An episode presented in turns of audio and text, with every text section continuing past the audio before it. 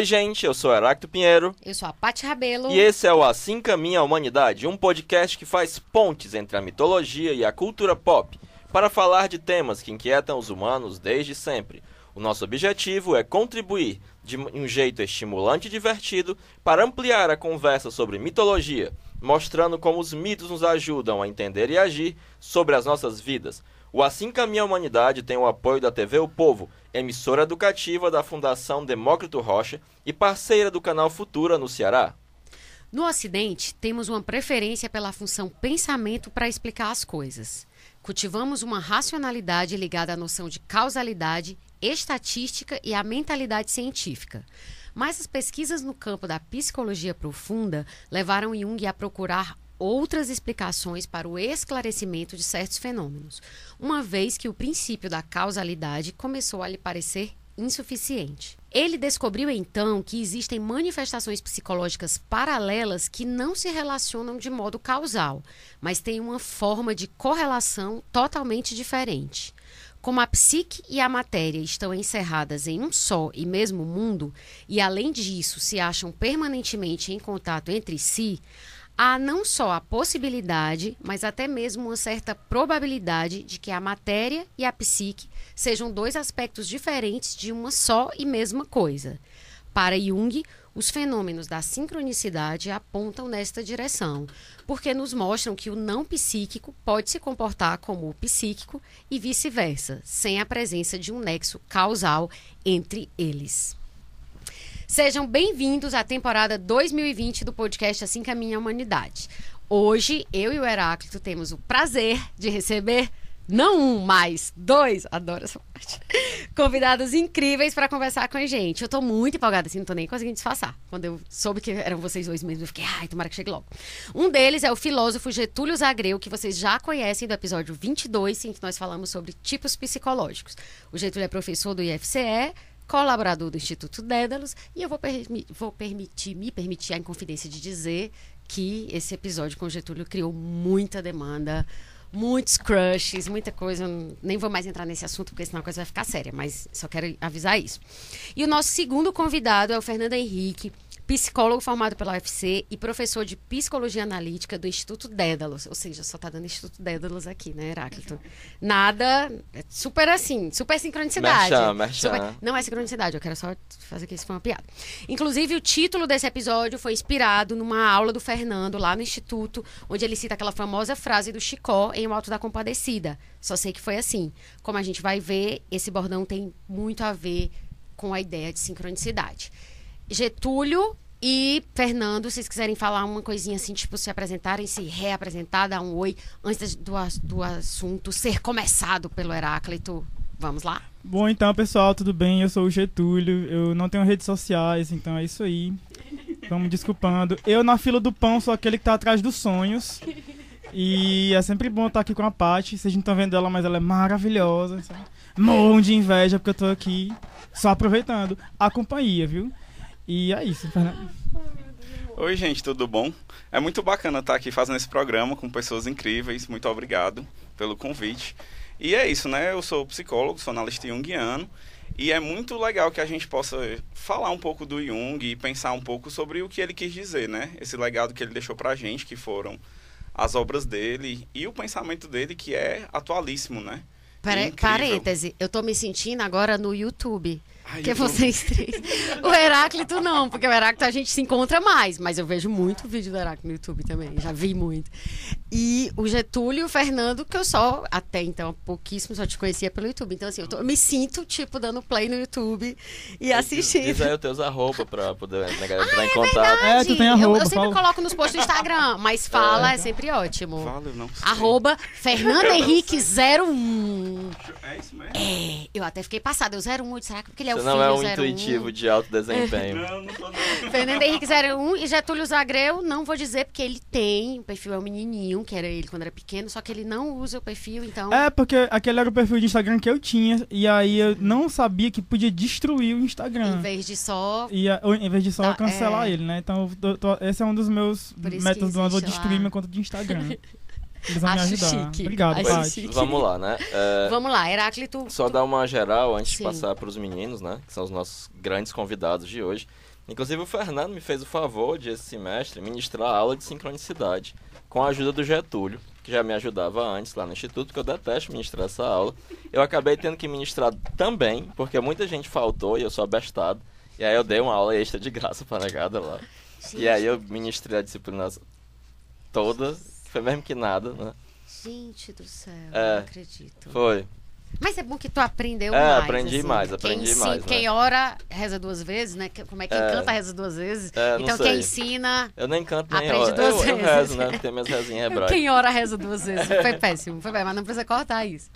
Então, Sim, pode então vamos lá, né? A gente vai come- começar a contextualizar a galera. O consciente é sempre fortuito, Ai, né? Chung, tal, é... Certo, Richard então vamos lá. Wilhelm, que eu tenho certeza que vai falar isso, né? Wilhelm. Primeiro, né? A sincronicidade, ela é um conceito que é um pressuposto da obra do Jung. Só que ela é sempre vista como algo extremamente complexo e algo extremamente avançado, mas tem coisas que você precisa da sincronicidade para compreender.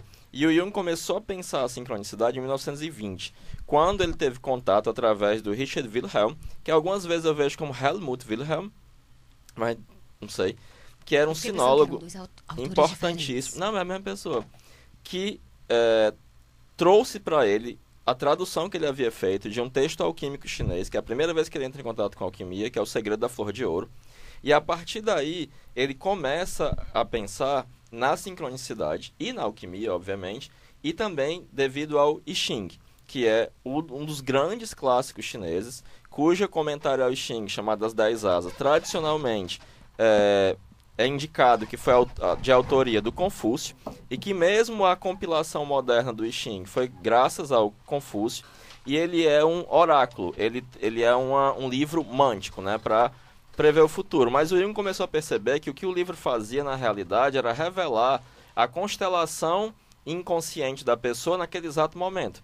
E havia uma correspondência entre a jogada aleatória das varetes das moedas com a constelação subjetiva de complexo da pessoa, que de uma maneira muito pirada era muito similar ao teste de associação de palavras que já havia feito. E ele percebia que eh, o estímulo verbal constelava uma, um- uma série de conteúdos, ou seja, ele eh, aglutinava e reatualizava esses conteúdos, trazendo-os à consci- à consciência da pessoa.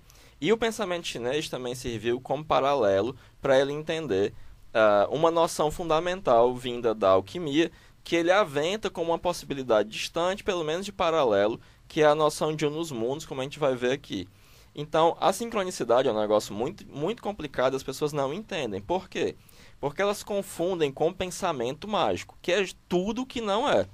No final da sincronicidade, o Jung vai dizer a seguinte coisa, né? Que a sincronicidade é uma diferenciação moderna dos conceitos obsoletos de correspondência, simpatia e harmonia.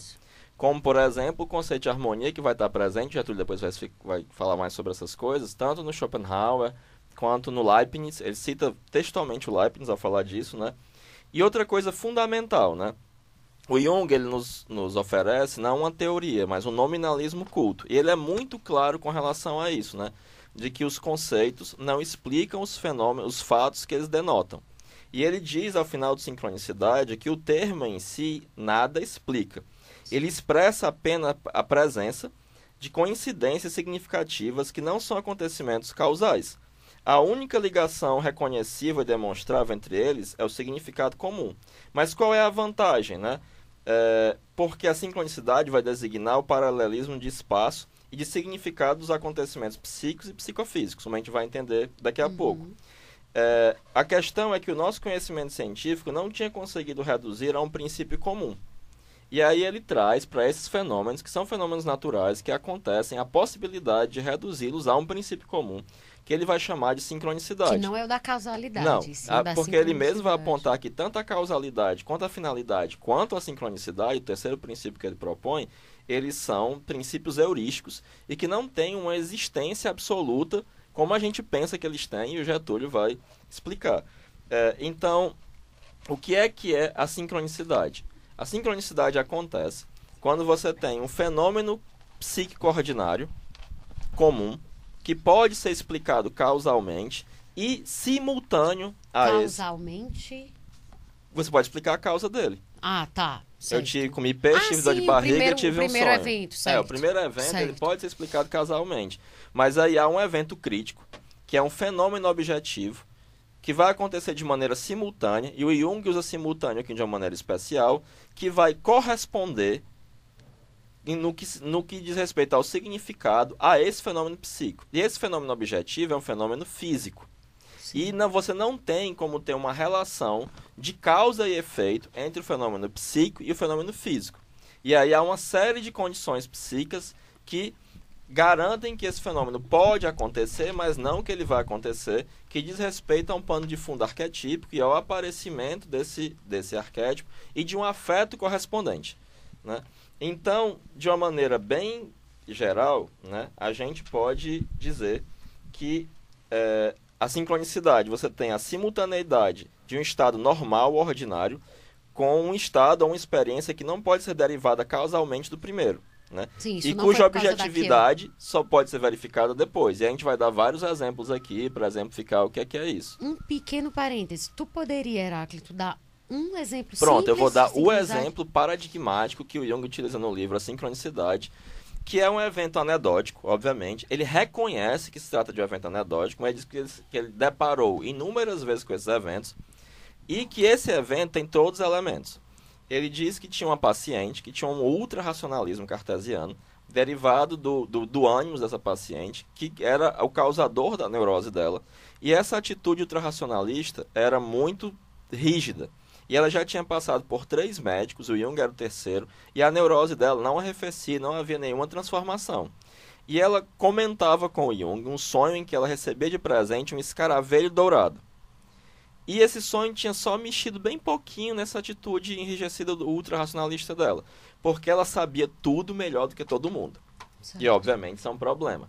E aí o Jung, enquanto ouvia a, ao falatório, a verborragia dela, ouviu um barulho à janela. Se dirigiu à janela e viu que havia um inseto. Quando ele abriu a janela, ele agarrou o inseto em pleno ar.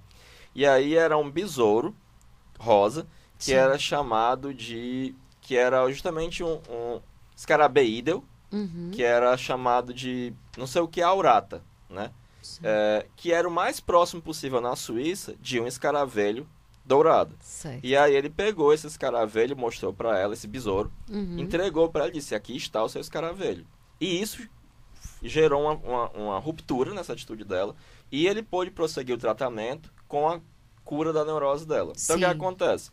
Você tem os elementos. Você tem um, um fenômeno psicoordinário, um sonho. Ela tem esse sonho e há uma simultaneidade. É, por que, que é simultâneo? Mesmo que não tenha sido síncrono, acontecido ao mesmo tempo. Porque o evento físico, o evento. é, como é que ele chama? Crítico. Crítico. Ele. ah, no sonho ele acontece como se ele já tivesse acontecido. Então por isso que ele é simultâneo, porque o tempo e o espaço não importam para a sincronicidade. Porque Sim. eles são, é como se houvesse o tempo e o espaço fossem zerados. Então você tem o evento ordinário e sem ter uma relação de causa, mas tendo uma clara relação de significado, tem o evento crítico, que é o besouro, que acontece de maneira simultânea. Não ao mesmo tempo, mas Sim. simultâneo porque o sonho acontece como se o besouro já tivesse aparecido. E aí você tem o evento crítico, que é o besouro, e esse besouro vai corresponder justamente a uma imagem inconsciente que aparece à consciência de maneira direta ou indireta, né? indireta justamente por meio de premonição, sonho ou qualquer coisa desse tipo. E os dois eventos guardam entre si uma relação de significado, ou seja, eles têm o mesmo significado, Sim. mas não guardam entre si uma relação de causa. O sonho não causou o besouro. Mas você vê que a matéria comporta-se como se fosse psíquica. E nem a mulher pensou assim. Não. Não é psíquico no sentido de que ela, ah, eu queria ver um escaravelho e ele apareceu na coisa. Não, não, não Foi é o segredo, que né? veio, exatamente, do inconsciente. Eu acho que uma coisa que é interessante da gente notar já nesse exemplo Sim. É que o Jung ele já tinha esgotado as tentativas razoáveis de convencer a mulher de que a atitude dela era muito enrijecida e muito unilateral. E, obviamente, num determinado momento ele cedeu e ele falou: Olha, agora eu não posso fazer mais nada. É preciso que alguma coisa irracional aconteça que convença essa mulher. E, obviamente, não sou eu quem vai produzi-lo, porque isso já é a primeira coisa que as pessoas mal compreendem é que a gente é dono da sincronicidade ou que a gente é capaz de causar sincronicidade, sendo que na verdade a sincronicidade ela é um evento do qual a gente participa e que isso nos atravessa e que isso inclusive se impõe para nós, né? Tanto que assim, ela também, a mulher não decidiu como ela ia reagir ao besouro. Mas aquilo só foi uma reação afetiva tão arraigada e tão profunda que isso causou nela uma mudança psicológica profunda. Sim. Como quando a gente passa por um evento muito significativo e aquilo nos marca, né? Ela teve que baixar a bola dela e entender que tinha algo que não estava sob o domínio da Exatamente, racionalidade. que ela não sabia melhor do Perfeito. que os outros. Exatamente. Beleza. Assim, é, tem uma coisa que vocês, que a gente falou do tipos e que, é, lendo esse texto de sincronicidade do Jung, assim, não tem como não associar, que ele fala da visão chinesa, né, a visão que gerou o I Ching, como uma visão que olha para o todo. É uma visão de globalidade. Isso, não olha para o detalhe. E, e que isso é muito difícil para o intelecto, porque o intelecto visão ele intuitiva. fica olhando, exato. Então, ele fala que para as funções que ficam, vamos dizer assim, ligadas a essa visão global, que é essa visão dos orientais, ele cita especificamente do chinês, né? É, é intuição, é, é a função intuição e a função sensação, que são as funções irracionais, né? E assim, é muito difícil, sabe? Eu fico vendo, eu postei algumas frases sobre esse assunto no Instagram. E sempre que a gente está falando disso, parece que a gente está dando um de místico ou charlatão. É, Vocês é sentem que- isso é também? por isso que no, no Segredo da Flor de Ouro ele vai dizer que para a mentalidade ocidental é impossível pensar eventos acausais, Exato. que não estão Exato. ligados por uma relação de causalidade. Tem uma frase que é matadora do Jung, que ele diz, que eu até postei recentemente que ele fala isso. O homem ocidental tem que entender que a racionalidade não dá conta de tudo. Eu tô falando isso porque tem, inclusive, a ver com, com esse, esse caso de sincronicidade. Então, assim, primeiro eu acho que é interessante, eu não sei se há um consenso aqui, talvez, talvez não, mas vocês sentem também que há. Sempre parece que a gente tem que se trabalhar muito para que as pessoas não pensem que a gente está fazendo misticismo ou mistificação quando a gente está falando de sincronicidade? Ou é uma preocupação que é só. Ah, eu morro de preocupação de parecer místico mágico. Vocês têm essa sensação também, Fernando? É, não, assim, é, é tá, tipo, é uma coisa que a gente tem que ter muito cuidado, inclusive, com o nosso modo pró- nosso próprio modo de pensar, porque a gente tem uma tendência quase que instintiva de relacionar os fenômenos com causa e efeito, sabe? É assim que a gente aprendeu a ver o mundo, a sentir o mundo, a construir o mundo. E aí, a proposição de uma, de uma outra forma, ela não é apenas aviltante para o nosso intelecto, como ela é difícil mesmo de, de chegar lá, de compreender. Então, a, prime a primeira coisa a- a- ao ler esse livro, a primeiro, sei lá, o primeiro impulso que a gente tem é dizer: ah, então foi magia. O pensamento dela atraiu o, o besouro. Mas se isso tiver, se magia existir e se tiver sido o pensamento dela que atraiu o besouro, terá sido causa e efeito. Não terá Sim. sido sincronicidade. Total. Porque a- o, o primeiro ponto de partida que ele coloca, inclusive no título do livro, do livro é um princípio de né, acausal. Acausal. Como, como que é o título mesmo? Conexões Ah, princípio de acausais. conexões Depois eu Ah, quero falar com vocês, vou fazer uma provocação sobre isso, essa questão da causalidade mágica. Mas enfim, mais pra frente a Sim. gente chega. Mas, ok, isso que você tá falando, o que você tá querendo dizer é: se você tentar associar desse jeito uma causa e efeito, ainda assim você tá falando de É, causalidade. aí eu queria citar um exemplo do Homem no Castelo Alto, que é um livro do Philip K. Dick, que virou como é, virou um seriado no, no Amazon Prime, né? Eu primeiro, eu sou macaco velho, então eu primeiro baixei pirata no torrent. mas aí eu já fiz meu cadastro na Amazon Prime, tô assistindo lá American Gods e o Good Omens. É bem legal, vale a pena. É aquele que fala do pirata. Tipo, Inclusive do a pirata. Amazon Prime, se você quiser nos patrocinar, a gente fala de séries pode aqui. patrocinar. Já pode Engraçado patrocinar. que ele fala do pirata, ele diz, mas eu também já assinei o Amazon. É, mas o, o legal do, do Amazon Prime, é- é ao contrário da Netflix, o stream da Netflix é melhor, mas o Amazon Prime, quando você dá, dá pause, Sim. aparece a foto dos atores e das músicas que tá tendo naquele, naquele frame. Ah, Mas enfim, voltando pra É, sincronicidade, é, isso é tem uma uma diferença. parte do Homem no Castelo Alto, Sim. que para quem, quem não, não sabe, é um romance de distopia né, do futuro, distopia política, em que os nazis venceram a Segunda Guerra Mundial junto com os japoneses, e aí retrata a história de alguns personagens vivendo nos territórios dos antigos Estados Unidos nesse, nesse universo paralelo Certo. A costa do a costa oeste dos Estados Unidos, que é a Califórnia e tal, é tudo colônia japonesa. Então quem manda lá são os japoneses, eles são bem bem duros, bem escrotos mesmo, tipo como eles realmente foram na Manchúria e na Coreia do Sul, né, na Coreia do Norte e tal. Mas aí tem uma cena em que um desses caras, desses japoneses, te- tenta compreender alguma coisa e aí ele entra num café e ele re- re- repara que nesse café os japoneses não estão te- tendo prioridade. Essa, na verdade, tá, tá todo mundo sendo tratado normal, tem até tipo gente negra sendo servida. Ele fica, meu Deus, o que diabo é isso? E aí ele pede bem grosso pro garçom pra trazer alguma coisa assim. Aí o cara, ei, fala assim comigo não, compadre, tá doido, é? Aí nesse momento ele percebe que ele não tá mais no mundo dele. Ele de alguma forma atravessou a realidade pro nosso mundo, o mundo do leitor. E a compreensão de que houve outra possibilidade, outra, né? Outra forma de entender, de, de fazer a vitória, né? Outra linha como do se- tempo. Outra linha do tempo, é isso que eu tô querendo dizer. Obrigado, Paty. Outra, outra realidade faz ele ter um insight, né? De que ele não tá vivendo o melhor dos mundos possíveis. Né? Mesmo que o lado dele tenha vencido. O que tem uma ligação direta na, no enredo da história com o fato de que os alemães né, desse futuro alternativo estão criando um plano para exterminar os japoneses. Porque primeiro venceram os britânicos, os americanos é, e os russos vão matar os japoneses agora. Né? Porque o sonho dos alemães nessa realidade é a esterilização da, da espécie nome da razão. né? Então ele tem esse insight, ele atravessa a realidade. é, isso não, tem, não, não- isso não, não é um evento de, de, de sincronicidade, mas revela como o. Né, dá um exemplo literário de como o mundo né, né, externo e o mundo interno podem se comunicar, às vezes, a, a partir disso que a gente chama significado. Né? Atribuir significado às coisas, atribuir um sentido às coisas. Certo. Nesse livro também, também na, na minissérie, aparece o I Ching, né? Que é, é, é um que joga uns, uns pale- palitinhos, é? Eu tô É, fazendo, umas eu tô moedas, jogando pela online. Umas varetinhas, né? online. Jogando em Xing online. Mas é, nesse tu já conhece, tu conhece a série? Eu não conheço ainda, não vi. Já ouvi falar. Eita, verde.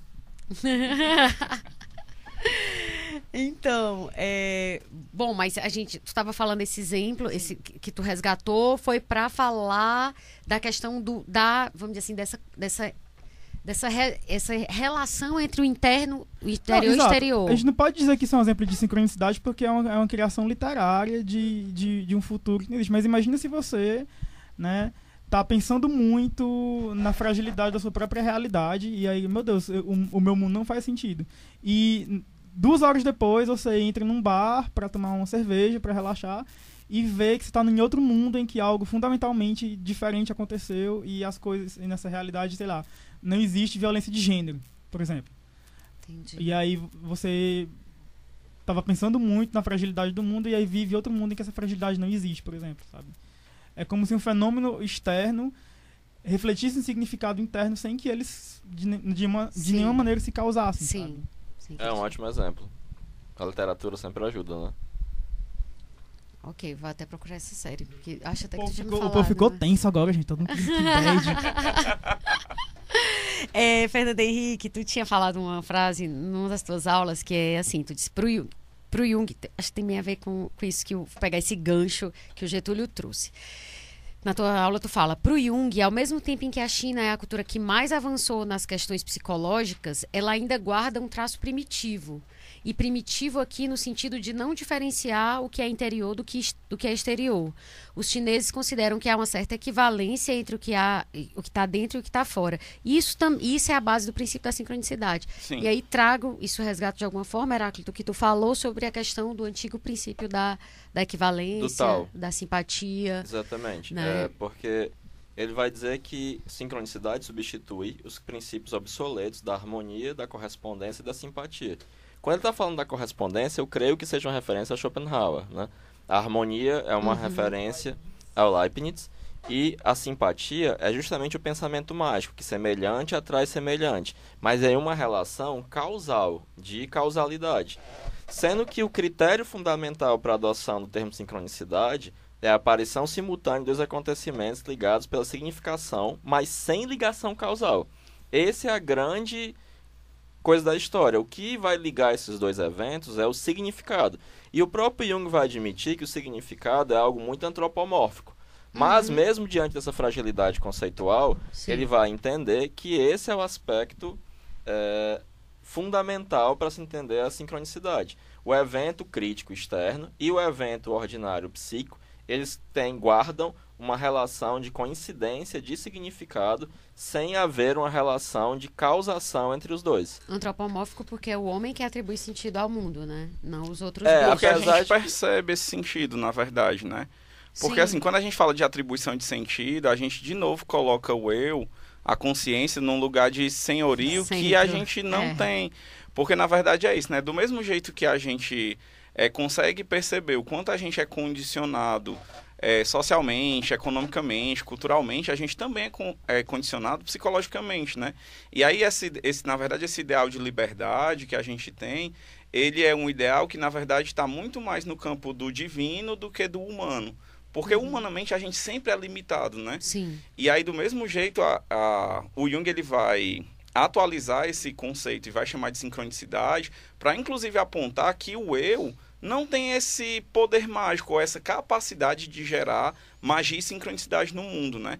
Por isso que ele faz essa atualização epistemológica. Porque se a gente pensasse na causalidade mágica, a gente também estaria pensando numa capacidade que o homem tem de produzir esses fenômenos. Uhum. E, Boa. e não Boa. é e empiricamente a gente não verifica isso. E no caso da simpatia que tu citou agora há pouco, Heráclito, é bem essa, bem essa coisa causal mesmo, né? Você pega uma não sei o que, não sei o que, da folha, da bananeira, do não sei o que, e aí você vai conquistar aquele menino que você é afim É, dele. o que não impede né? você, meu amigo, minha amiga, Tá certo também. é, de É. Só não é continuar, sincronicidade. é, de continuar fazendo isso. Não é problema. Não é Bem problema. lembrado, Getúlio. Só não é sincronicidade. Só não metam o Jung nessa É outra história. né? coisa. Não tem problema. Assim, é algo que é sempre bom lembrar, né? Sim. É, é- e eu gosto de trazer o, o fator macroeconômico junguiano, né? Ele está criando uma proposta de entendimento da subjetividade humana. E ao longo de toda a obra dele, a- é- é- e ele vai abordar temas específicos, então ele vai dar esse zoom em problemas, ele vai trabalhar os detalhes, mas tem um todo, né? E nesse todo, talvez que o estudo ou a reflexão sobre a sincronicidade venha revelar é o fato de que o, o eu, ele não é que o eu seja só dividido, o eu é, além de ser dividido, ele é in- influenciado, ele é puxado, ele é direcionado por outras forças, né? Essas forças que tá, é, arquetípicas, ou essas forças que a gente vai é, buscar referência no inconsciente coletivo dos povos, das culturas, das nações, né, desses entendimentos. Eu tava achando muito bacana, né, mais referência pop, gente, foi mal, eu tava vendo o Não, Drácula, ótimo. o Drácula ótimo, da ótimo. Netflix. Aí eu vi. Tu viu? Eu só não gostei do terceiro ato. Pois é, tô- vamos conversar depois, né? Daquele. Mas achei tão bonitinho o ator, né? Ele o que fazia o Jonathan, né? O bichinho. bonitinho o ator, O Drácula, e- e- essa é uma inovação. Não é exatamente uma inovação, mas é uma nova exploração do tema do vampirismo, em que ele não absorve apenas a vida é, enquanto energia né, do círculo de do ciclo de Krebs Sim. ao sugar a vida de uma pessoa. Ele fala lá, eh, blood is lives, sangue é vidas. Então, além de, de sugar a vida mesmo da pessoa, ele suga as memórias, ele suga o entendimento, ele aprende a falar línguas diferentes, ele acessa sonhos. É, por que, que eu tô falando sobre isso agora? Eu tô falando. É, Meio que a alma, né? é meio que a alma. Nossa alma talvez nos chegue de alguma forma desse grande processo sócio-histórico de milhares de anos. E quando eu me percebo, não. é, A grande. Eu sou minha deusa, né? A galera fala, eu sou o meu deus, eu, me cultuo, Sim. meu corpo é um templo.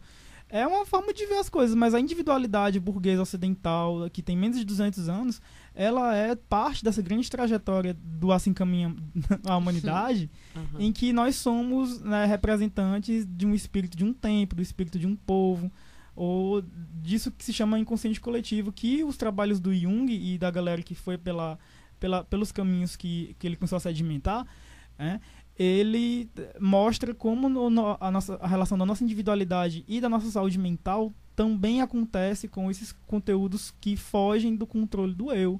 Né? É, é, tudo isso, a sincronicidade vem para lembrar que o eu é uma ficção que a gente cria para estabelecer né, parâmetros pra, de ação, na- nada mais que isso. Essa coisa. Sim, claro. Eu acho que o, o Getúlio me lembrou de um texto maravilhoso do Jung, que é o Psicologia do Inconsciente, né? E aí ele vai trazer umas questões incríveis, porque às vezes ele fala assim, que às vezes a gente acha que a opressão ela tá só no mundo exterior, né? Mas a gente é oprimido pelo nosso próprio psiquismo, né? E por isso é importante a gente compreender quais são esses fatores objetivos que nos atravessam. Porque a gente até tem algum poder sobre as nossas ações, né? Mas a gente tem pouquíssimo poder sobre o que nos afeta. E Sim. o que nos afeta de alguma forma nos constitui. É e a gente se relaciona com essa coisa que nos afeta, né? Que a gente não sabe o que é. E aí o Jung ele vai dar o exemplo, por exemplo, vai dar, vai falar do rapaz que tem raiva de todo mundo que é autoritário, sendo que no fundo ele é autoritário. E é por isso que ele se ressente das pessoas. Então Uhum. Sim. o autoritarismo ele tá fora, mas está dentro também.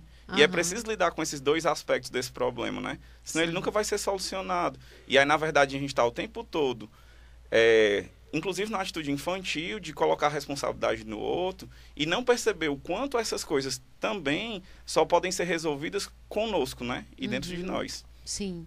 Teve uma coisa que o, o Getúlio falou e eu ia fazer uma pergunta para vocês. Só que para variar, eu esqueci. Mas deixa eu. Eu fico tentando não cortar e no que eu não corto eu esqueço. Mas enfim, é aquela história. Se vier.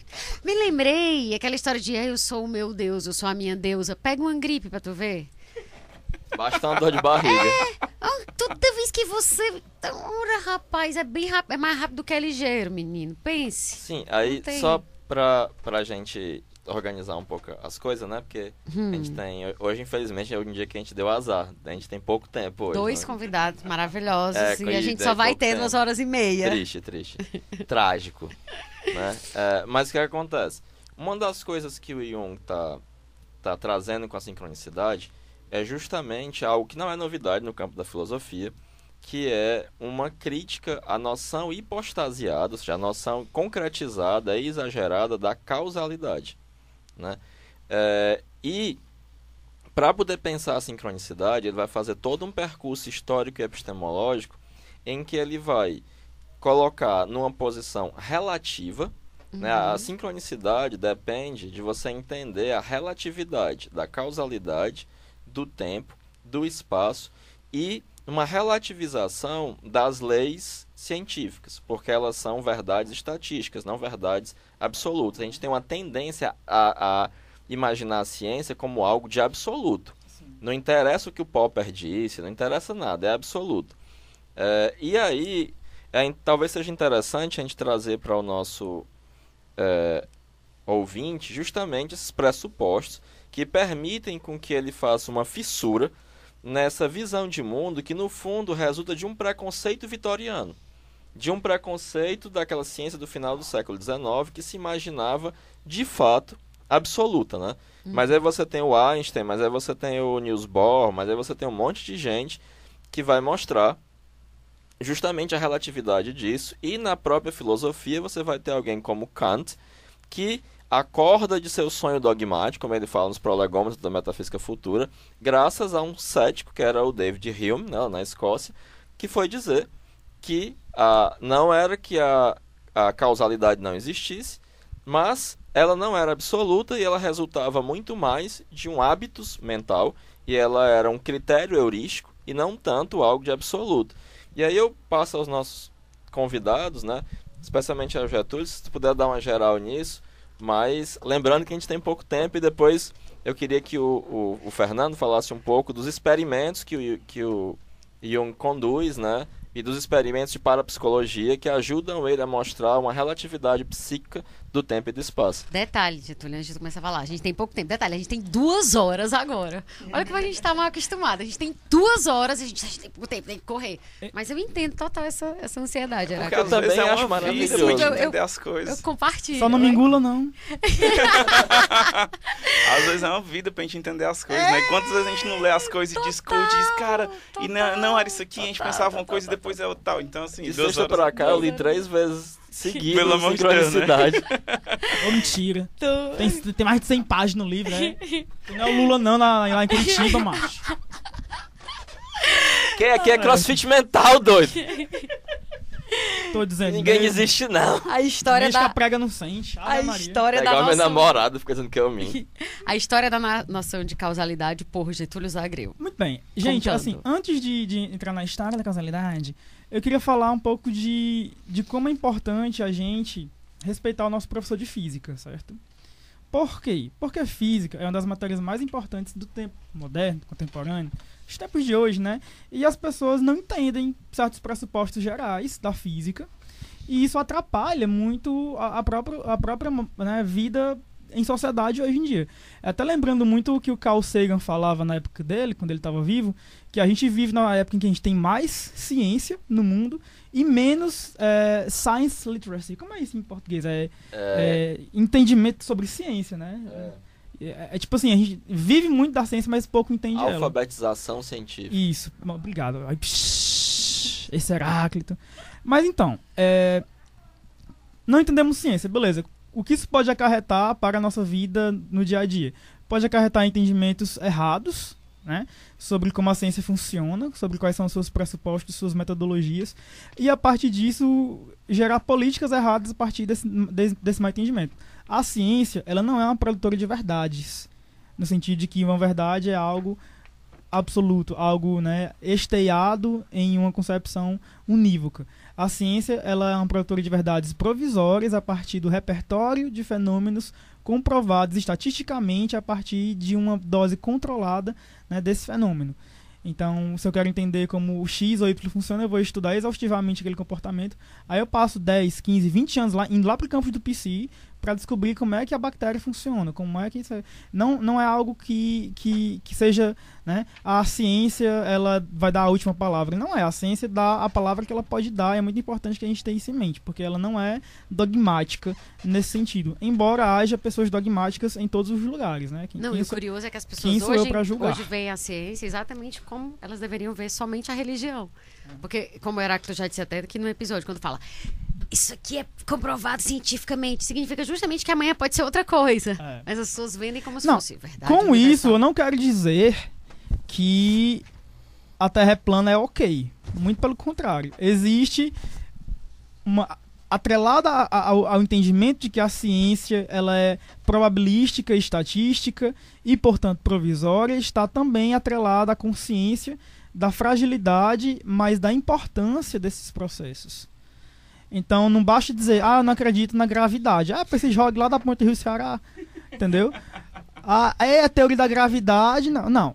Existe Perfeito. uma diferença muito grande entre 3 mil anos de cientistas dizendo que a Terra é um, um rochedo romboide, mas romboide é geoide, geoide. girando em torno de uma bola de gás em combustão, em que hidrogênio se transforma em hélio, ou é o contrário, eu nunca me lembro. E um cara dizer que isso é um grande, uma grande conspiração e dizer que a Terra é plana. E aí entra, entra na falácia que eu, que eu tenho mais ódio, que é a falácia do ônus da prova. Sim. Eu digo, ei, Heráclito, não sei o que, não sei o que, não sei o que, não sei o que, não sei o que. Né? Vou, eu, no fim, disse nada agora. Perdeu o tempo. Ei, Heráclito, é, eu vi tua mulher te traindo. Aí ela, foi mesmo, macho? Foi. E agora? Aí ele chega pra mulher dele e fala, ei, o Getúlio viu você me traindo. E aí ela, vale meu Deus, o que, é que eu faço agora? Aí ela, não, você tem que provar que ele tá mentindo. E não é, entendeu? Até no ordenamento jurídico não é assim. Se eu acuso uma pessoa, Sim. o ônus da prova é meu. O terraplanismo é o quê? Eu digo que a Terra é plana e quero que o povo ao meu redor prove que a Terra não é, é. plana. Aquele, nem aquele meme, o cabo sentado no birô e dizendo assim, a Terra é plana, me convence do contrário. Não conversa ninguém não, você aqui me conversa que ela não é redonda. Sim. Né? Com ciência, com, dentro do, do, ordenamento científico que a gente né, tem que ter um mínimo de civilidade. Né? Porque senão o mundo era uma partida de LOL. Imagina que desgraça seria.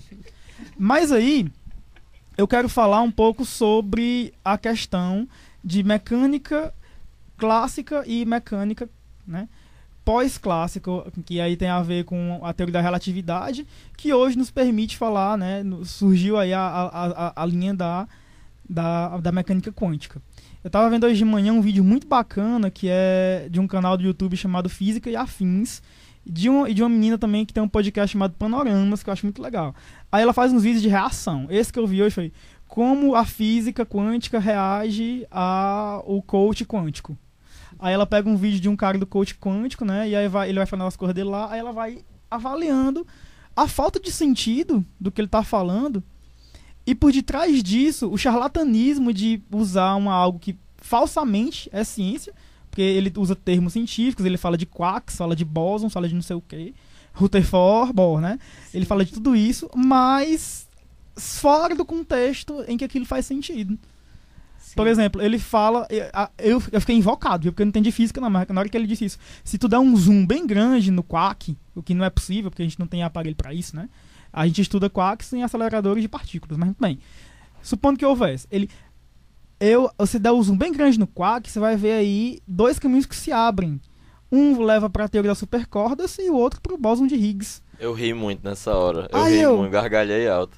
Meu Deus do céu, tanto o bóson de Higgs quanto que, ou a partícula Deus, né? Sim. Quanto a supercorda são teorias que não tá li- literalmente na base do do, do quark. Que são divergentes, ou é um ou é outro. Aí o cara, ele usa coisas de, de sentidos diferentes, em contextos diferentes, ele cria uma aberração que seria muito bom se fosse só o povo mangando, mas não é, ele ganha dinheiro, ele enrola Sim. o povo com aquilo, ele e outros, entende? Então a gente tem que ter essa concepção de que primeiro ciência não dá verdade nenhuma, ela é a busca por ela, mas segundo isso não autoriza qualquer Zé doidinho, né, a dizer qualquer coisa também. Tem que ter o pescoço grosso, tem que ter uma argumentação brilhante para poder chegar e, e destruir 3, 5 milhões de ciência. Dito isso, né?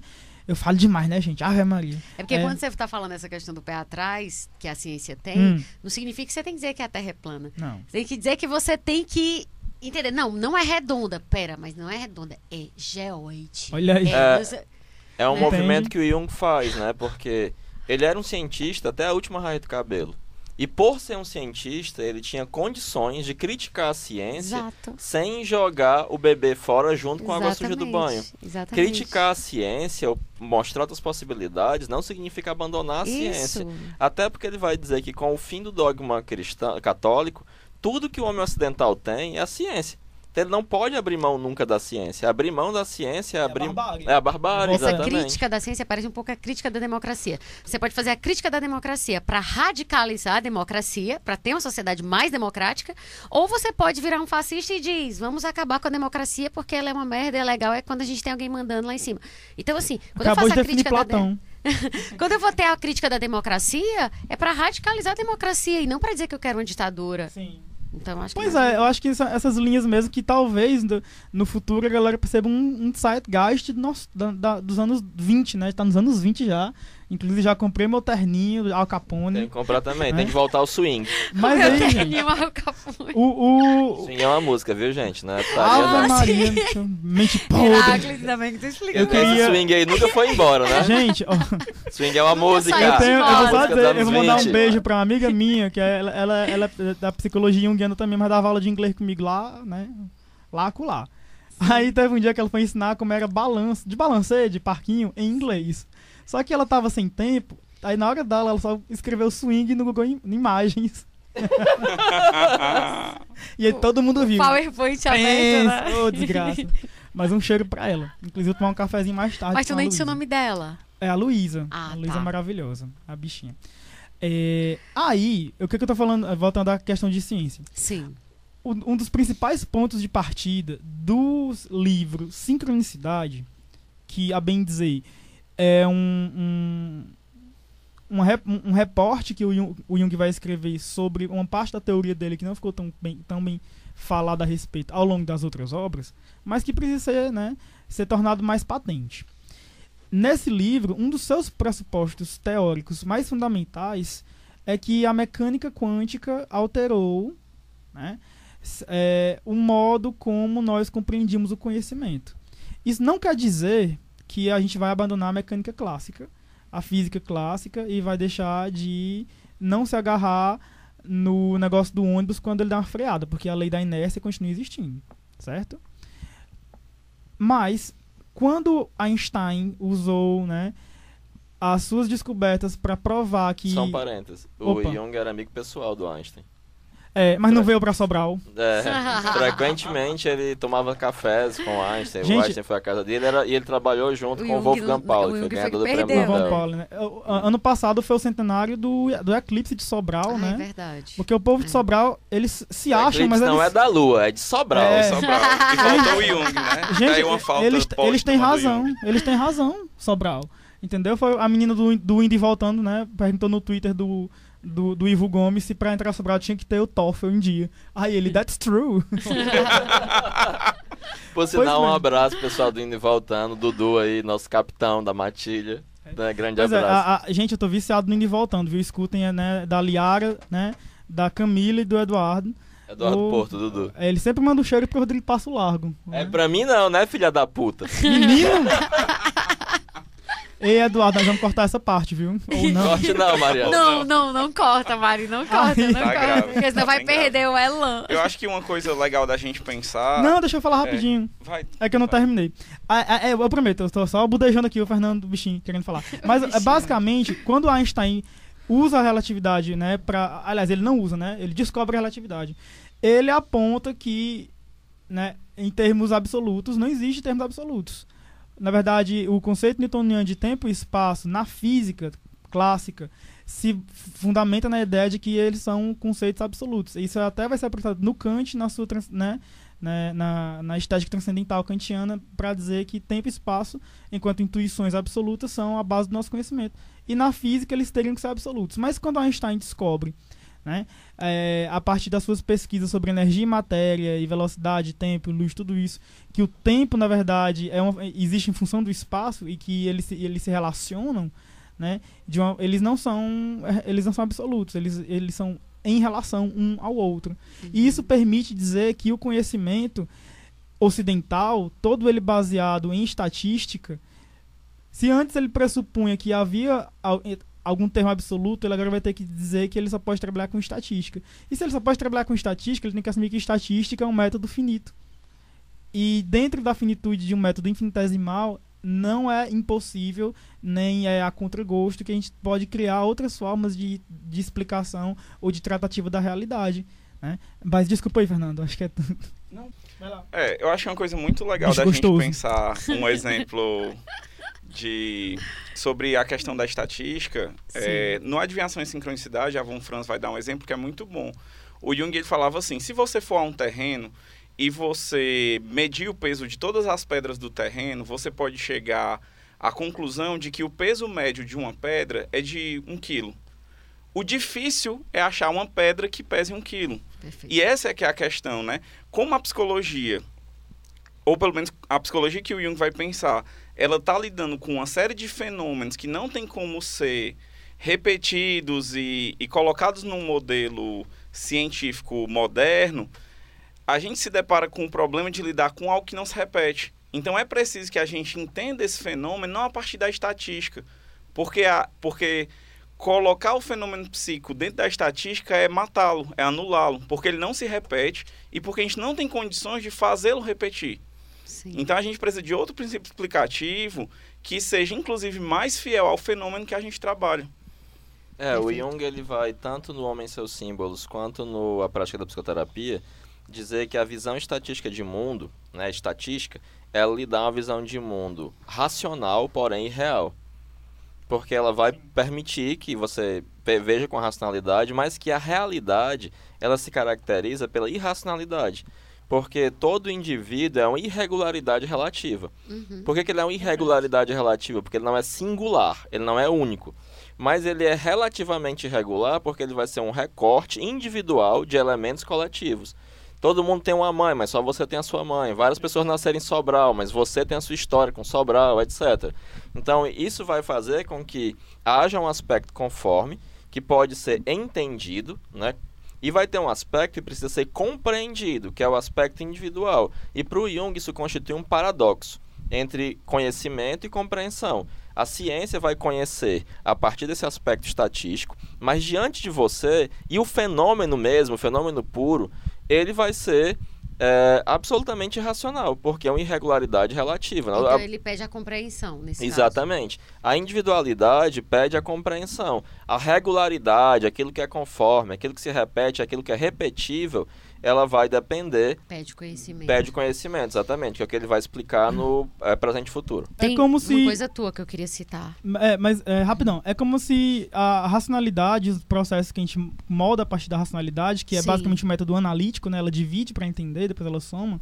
Os detalhes lá, da é, coisa do exato. Ocidente versus É. o global, né? A, a- a- a intuição, às vezes, funciona como, né, é, o, o porta dos fundos da razão, mas, ela, mas a razão, ela em si, Sim. ela é, ela é analítica, ela divide, né?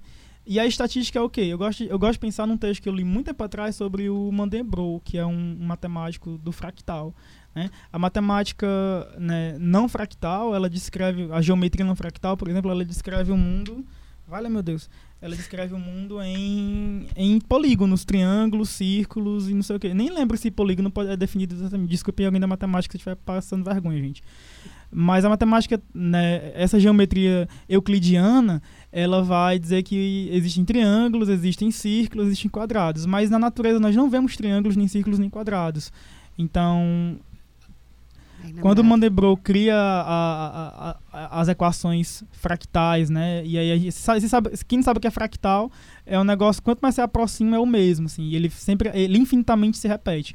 Né? Ele, ele é, é essa parte gráfica do, do, fractal é uma derivação dessas equações que mostram que a natureza não tem triângulos, a natureza não tem círculos quadrados, ela tem nuvens, ela tem árvores, ela tem pedras que não correspondem àquilo.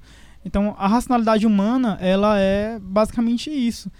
Ou seja, ela é muito útil, mas ela não serve para tudo. Sim. E esse não servir para tudo é muita coisa. Sim. E aí eu sou um psicólogo, ou eu sou no, no século XXI, ou eu sou um, um, sacristão no século XIV, ou eu sou um xamã dentro de uma, de uma tribo né, muito importante. Isso significa que eu não vou, né, não basta dominar a técnica, tem que ter algo para além da técnica. E aí, perfeito, né? perfeito. Essa a, a, frase que eu queria citar a tua, que é de uma das tuas aulas que tem no YouTube é: a causalidade não é algo óbvio não é algo que sempre fez parte do nosso repertório de pensamento como categoria de racionalização do espaço e do tempo, ou dito de outra forma, como categoria de entendimento da realidade. Então, para outros povos ou para outro, outros tempos, existem formas mais orgânicas de organização da realidade, que é exatamente isso que tu está falando. É que a gente, como ocidental, né, enfim, a gente se acostuma a ver como a racionalidade como a única, não só como a forma privilegiada, como a possível. O resto a gente coloca num saquinho de, ah, isso aí são não as presta, né? são as religiões. É. E, e esse entendimento, pelo menos assim, o meu, o meu pequeno contato com a obra do Jung, ele abriu a minha mente para um mundo que é muito mais complexo. Ele não desmerece essas Sim. outras formas de você se relacionar com o mundo e conhecimento, mas ela inclui uma, um monte de outras coisas que a gente que eu costumava passar batido assim. É porque eu acho que o Jung ele tem uma coisa muito humana, sabe, Paty, que é aquela coisa do, da empatia do sofrimento do outro, sabe? Tipo assim, ah, eu não sei se fantasma existe ou não. Eu acho que fantasma não existe, mas eu sou um psicólogo, estou tratando uma pessoa que acha que fantasma existe, ou que ET existe, ou que Estado laico no Brasil existe. Sim. E aí, e aí essa pessoa acredita na existência daquela entidade, Sim. eu não devo ter para ela, eita, tá doida, é, não, isso não existe Sim. não, vamos tomar aqui esse diazepam. Não, Sim. eu tenho que agir como se aquela existência não apenas fosse possível, mas fosse possível para aquela pessoa. Sim. E derivar um tratamento a partir Sim. disso. Tenho que, que levar a coisa da compreensão que o Heráclito estava falando. A pessoa a né? sério, entendeu? Sim. Não é porque ETs não existem que não existam pessoas que acreditam nisso e que isso não vira um fenômeno social. Não é porque fadas não existem que elas não possuem existência social. Fadas não sabe? existem? Eu ia perguntar isso também. Uma fada morreu agora ao dizer isso. É, essa coisa da, da do causal, é, vocês acham eu até vi essa discussão que ah, não começou com Aristóteles, ele pode ter sintetizado hum. um, um, um, dado cultural. Mas, assim, na filosofia, você tem pelo menos desde o Aristóteles, né? Essa coisa desse registro dessa causalidade. É, se a gente, se a gente busca é, nos pré-socráticos ou até Platão, sempre há uma ideia de que né, uma coisa causou outra.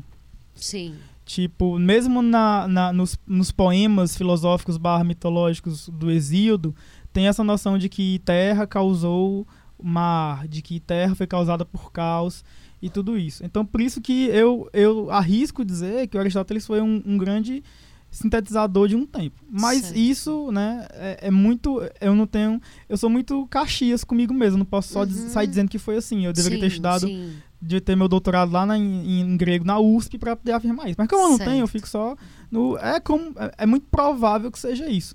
Porque Sim. o Aristóteles foi o cara que formulou uma primeira teoria de causalidade de uma forma sistemática, mas ao mesmo tempo isso, a gente não pode afirmar que ele inventou a causalidade. Uhum. Mas Sim. em termos históricos, ele inventou a causalidade.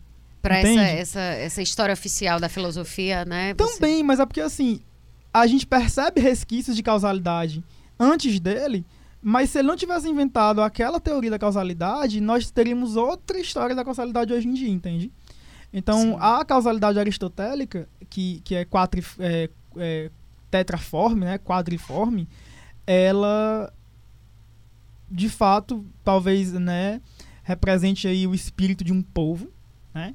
E aí isso pode levar até a outras discussões de dizer o que é que diferenciava os mediterrâneos do lado de cá do- dos outros do lado de lá, né? Porque se a gente lê o, aquele livrinho do Jean- Jean- Jean-Pierre Vernant, é, as origens do pensamento grego até o século XII a.C. não tinha diferença entre um grego e, e um mesopotâmio, assim, em termos culturais, civilizações era a mesma coisa, assim. Então, não havia Oriente e Ocidente ainda Sim. naquela época. Então houve algum momento que uh, os caminhos começaram, a, a- o galho de Yggdrasil começou a percorrer outro caminho ali para os gregos, né? E aí o Aristóteles, né? Entrando aí na história da causalidade, se os meninos quiserem né, dizer alguma coisa, né? Vão, continuar querendo, porque eu tô com o microfone na mão. Os bichinhos, gente. Você vê a cara deles aqui. O, o- a teoria da causalidade de Aristóteles é, inicia, em termos né, teóricos, essa, esse movimento da, da história das causas. Né? É, se o, o, o grande outro pensador da, da época, que foi o Platão, ele vai tentar explicar a realidade a partir de participação, metexis, né? Não, é, não, sei o que sou, não é um fenômeno que é causado por outro, mas o fenômeno ele, é, ele faz parte de outro fenômeno maior. Então, para Platão, não é o amor que causa o ódio, ou o contrário. Isso dá o nome de novela, viu, gente? Mas, para Platão, é é uma forma de participar de uma entidade maior cuja existência é essencialista prover a, a realidade daquele, daquele fenômeno, daquele objeto. O Aristóteles pensa diferente, não são as ideias que causam as coisas, são as coisas, né? Ah, Eu, eu acho que eu me embolei agora na, no pensamento né, ocidental da causalidade. Mas para Aristóteles o processo é diferente. Para Aristóteles, as ideias surgem enquanto um sucedâneo né, lógico, fenômeno, fenomênico da, das coisas. Então, quando eu junto forma e matéria e tenho substância, eu posso falar em ideia. Então, para o Platão, as ideias existiam a despeito das coisas, e para Aristóteles, as ideias só existem né, à medida que as coisas podem ser computadas enquanto tal. É por isso que, se eu esticar bastante minha baladeira, eu posso dizer que Aristóteles pode ser o primeiro nominalista. Né? Ou o primeiro nome nessa lista de pessoas que tentam entender a realidade a partir de uma forma mais pragmática e não sei o Que quê. a gente pincelou isso Nos também no tipos- episódio Isso. passado. Pois é. Aí tem uma coisa que eu queria falar com que eu queria perguntar para vocês, eu anotei inclusive isso, pedir para eles comentarem, que era a questão da, da relação da mente primitiva com, com essa ideia de uma causalidade. É, que eu li no livro do, do Jung, que é o Sincronicidade, né, esse que a gente está falando do tempo, que a sincronicidade, para a mente primitiva, a sincronicidade era um fato que se explicava por si mesmo e, consequentemente, nesse estágio não se pensava em acaso.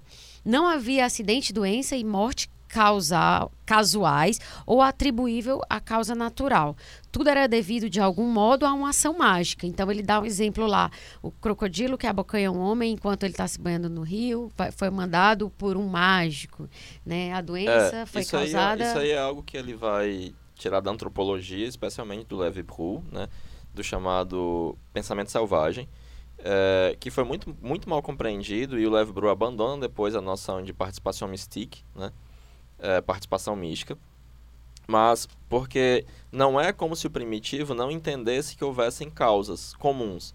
Mas tudo aquilo que fugia da normalidade, tudo mesmo, tinha que ter uma explicação mágica. Então esse é, crocodilos em geral não atacam pessoas. Se esse crocodilo ataca uma pessoa, é porque aquele crocodilo é um bruxo ou foi mandado por um bruxo para fazer aquilo com aquela pessoa. Então não poderia ser uma coincidência.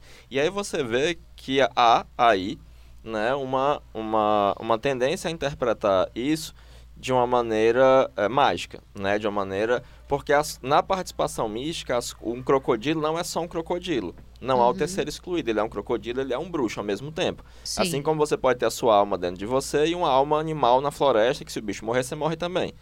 Né? Então, é, a e o aspecto que é muito similar a esse, e o Jung ainda entende como primitivo, e aí primitivo para o Jung é primevo, não é Uhum. subdesenvolvido, até porque ele volta da África se tocando de que tudo aquilo que ele viu na África tem nos camponeses suíços, né? Porque algumas pessoas têm essa coisa de, de acusar o Jung de racismo, de etnocentrismo, que é o oposto disso, né? Primitivo para ele é, é o que não primeiro. separa o sep esse, essa so- sociedade O que não dentro de separa o, fora. o dentro de O dentro fora, de o fora. exterior do exterior. Então, como um evento exter- externo já vai estar correspondendo a um evento interno, é normal pensar sincronisticamente. A questão é, para eles, isso vai ter uma relação de causalidade mágica. É por isso que no volume 8 das obras completas ele vai dizer: aquilo que o primitivo chamava de mágico, nós chamamos de psíquico. Ok. Sim, eu acho que a gente tem um exemplo muito bom do medievo, que foi quando surgiu a devoção à Nossa Senhora da Boa Morte. Porque de lá pra cá, e a gente até tem, né, esse nome, o Bom Fim, né? As Sim. pessoas querem ter um bom fim, né? Que é exatamente isso.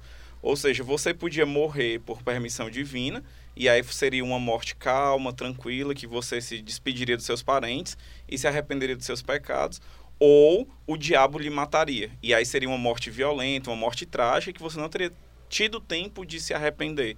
Né? Então, nesse sentido, você vê que a causa não pode vir de, uma, de um fator natural, mas ela sempre vem pelas mãos de algo que é mágico ou espiritual e que, na verdade, dá essa ideia de causalidade mágica. Né? Nesse caso, entrando mais um pouco nessa questão da causalidade mágica, ele, ele vai chegar no tal.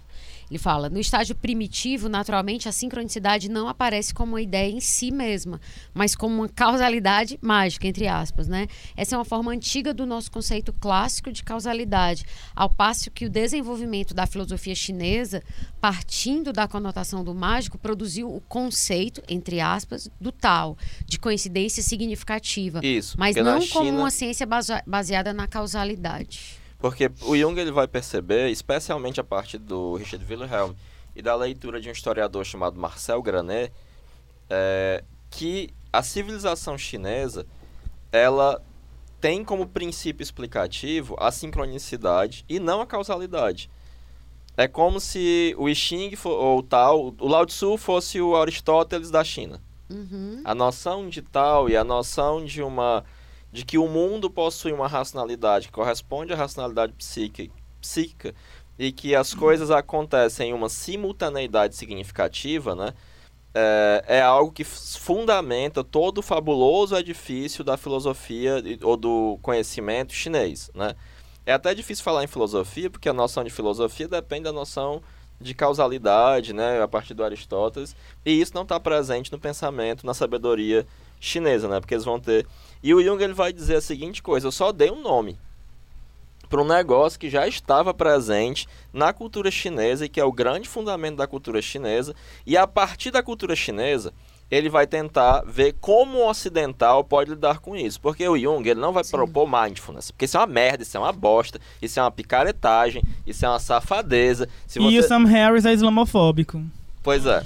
E aí o que acontece? Por quê? É, a mindfulness, na década de 20, o Jung já, já descrevia esse tipo de baboseira.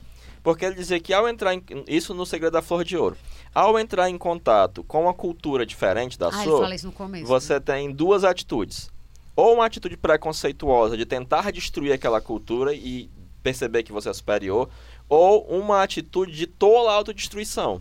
Essa cultura é muito melhor do que a minha e eu vou copiar essa cultura e foda-se a minha cultura que a minha cultura não presta, que é a atitude do povo da mindfulness. E isso vai salvar o mundo. O ocidente precisa de ser, então é uma atitude de tola autodestruição diferente de quase uma enantiodromia da atitude presunçosa e destruidora que o Ocidente em geral teve. Então o Jung entrou em contato com o Oriente e pensou: nossa, agora eu tenho essa outra visão de mundo. Como a partir do Ocidente, como um cientista, eu posso, a partir dos meus pressupostos, incorporar isso? Porque eu não, isso não vai dar certo sem os pressupostos históricos e culturais daquele povo. Ele fala do método e do homem, né? Até Exatamente. é, o ele pega uma frase da alquimia e vai dizer: o método correto no homem errado vai funcionar de maneira é errada. chinês, E na. China tem várias histórias do cara que consegue a pílula da imortalidade, mas como ele quer pra ficar rico, pra ser um cara muito invocado, pra se dar bem na vida, pra poder viver e acumular terras, ele toma e aquilo é um veneno. E a negada pratica mindful sem nunca ter essas historinhas, porque eles querem praticar mindful para poder ser mais produtivo e Sim. ganhar mais dinheiro e se acomodar melhor ao capitalismo. Então essa pílula da sabedoria chinesa vai se comportar não como uma panaceia, mas sim como um É veneno. um mindfulness misturado com o segredo, né? Com os objetivos É, exatamente, porque não tem os pressupostos dessa cultura para poder que isso dê certo. O Jung não, ele pensa, nossa, agora a minha visão de mundo foi ampliada por isso. Como eu posso, a partir dos meus pressupostos, incorporar dentro da minha cultura isso? Eu só posso a partir da ciência. Então ele vai pensar como eu posso incorporar isso, alargar, fazer uma crítica a partir da China, da ciência é, ocidental e alargar essa ciência para que possa incluir, além do princípio heurístico da causalidade e da finalidade, o princípio heurístico da Que foi o sincronicidade. que ele fez, né? Que a obra dele é exatamente essa. Exato. Que não é copiar e é simples, é abrir a partir da, da, da ciência ocidental, né? é Claro, ele até faz. porque a gente é incapaz de compreender o espírito chinês, né? Porque a gente não é chinês. Então existe, se a gente compreende que a história ela nos atravessa e no nos forma ao longo dos séculos, a gente não pode só se desenraizar do Ocidente para se pretender oriental, né? Isso é só uma besteira. O Jung ele tem um texto incrível sobre isso, que é o primeiro capítulo do Arquétipos do Inconsciente Coletivo. E o Benjamin também vai discutir essa mesma questão no Experiência e Pobreza. E é- são textos incríveis para você entender o quanto a gente é incapaz de falsificar um espírito oriental, porque ele tem outro pressuposto. Mas o que o Jung queria fazer, pegando já o gancho do tipos, é desvalorizar um pouco a função do pensamento, tirar o pensamento desse lugar de soberania para dar espaço para as outras funções poderem se manifestar e readquirirem a sua dignidade, né? Porque no- na nossa cultura, o sentimento, a intuição e a introversão, por exemplo, eles sempre são deixados em segundo plano Sim. em prol de um pensamento, de uma extroversão, de uma sensação. E isso é nocivo porque é unilateral demais, né? Se por um lado a especialização, em tal momento, ela é boa porque ela é adaptativa e ela gera cultura, se ela permanece numa unilateralidade, ela gera barbárie. E o que a gente vê, na verdade, é uma barbárie, porque a gente avançou no pensamento, a tecnologia se desenvolveu incrivelmente, Sim. mas a função do sentimento e a função ética, por exemplo, estão muito inconscientes. É exatamente o que a gente vê hoje, né? Sim, e aí a tecnologia só nos destruiu, né? É, é verdade. É uma coisa que é. Ele lembra sempre essa experiência do caso. Do, da própria coisa da tecnologia, da técnica, o nazismo, né? Como a técnica altamente desenvolvida para você Ajudou a destruir meu povo de maneira industrial. destruição, assim. E, e aí essa ideia da sincronicidade é, é um a sincronicidade postula um significado a prioristicamente relacionado com a consciência humana e que parece existir fora do homem. Eu acho que isso tem a ver com aquela coisa que a gente estava falando há pouco da, da do O antropomorfo. antropomorfismo da noção de significado. Vocês querem entrar um pouquinho mais nessa coisa? Eu acho essa ideia uma coisa que pode ser interessante para a gente explorar antes da gente Eu queria, um mas mais antes, antes disso, eu queria só dar outro exemplo. E aí, até se a, se a Mari quiser depois editar, não sei como que. Não, pode não, ser. pode deixar. Tu tá, acho que tu tá falando coisa errada? Não, é, não, é porque assim, na hora de montar mesmo. Mas Ah. assim, é. Ah, sim, pra- porque tu sobre, quer voltar. É, sobre o pensamento primitivo, que é não, um, mas pode voltar. E aí a um- gente. Pode voltar, né? Pode- não, tu volta, as pessoas vão continuar ouvindo e elas vão relacionar com o que já ouviram, porque senão acho que Tá ela vai ficar Não, doida. Desculpa aí, viu, A Mari? gente supõe a inteligência dos nossos ouvintes. Um dos exemplos que ele usa pra falar de- dessa mentalidade do primitivo Sim. é a prova ontológica da existência de Deus, dada por Santo Anselmo de Cantuária, que era um teólogo e filósofo da, da Idade Média, Perfeito. que dizia assim: se eu sou capaz de pensar uma coisa tão grande que seja a maior coisa do mundo, essa coisa tem que existir, porque se ela não existir, já que a existência é um predicado da perfeição, né? Se essa coisa não existir, ela não é a maior coisa do mundo.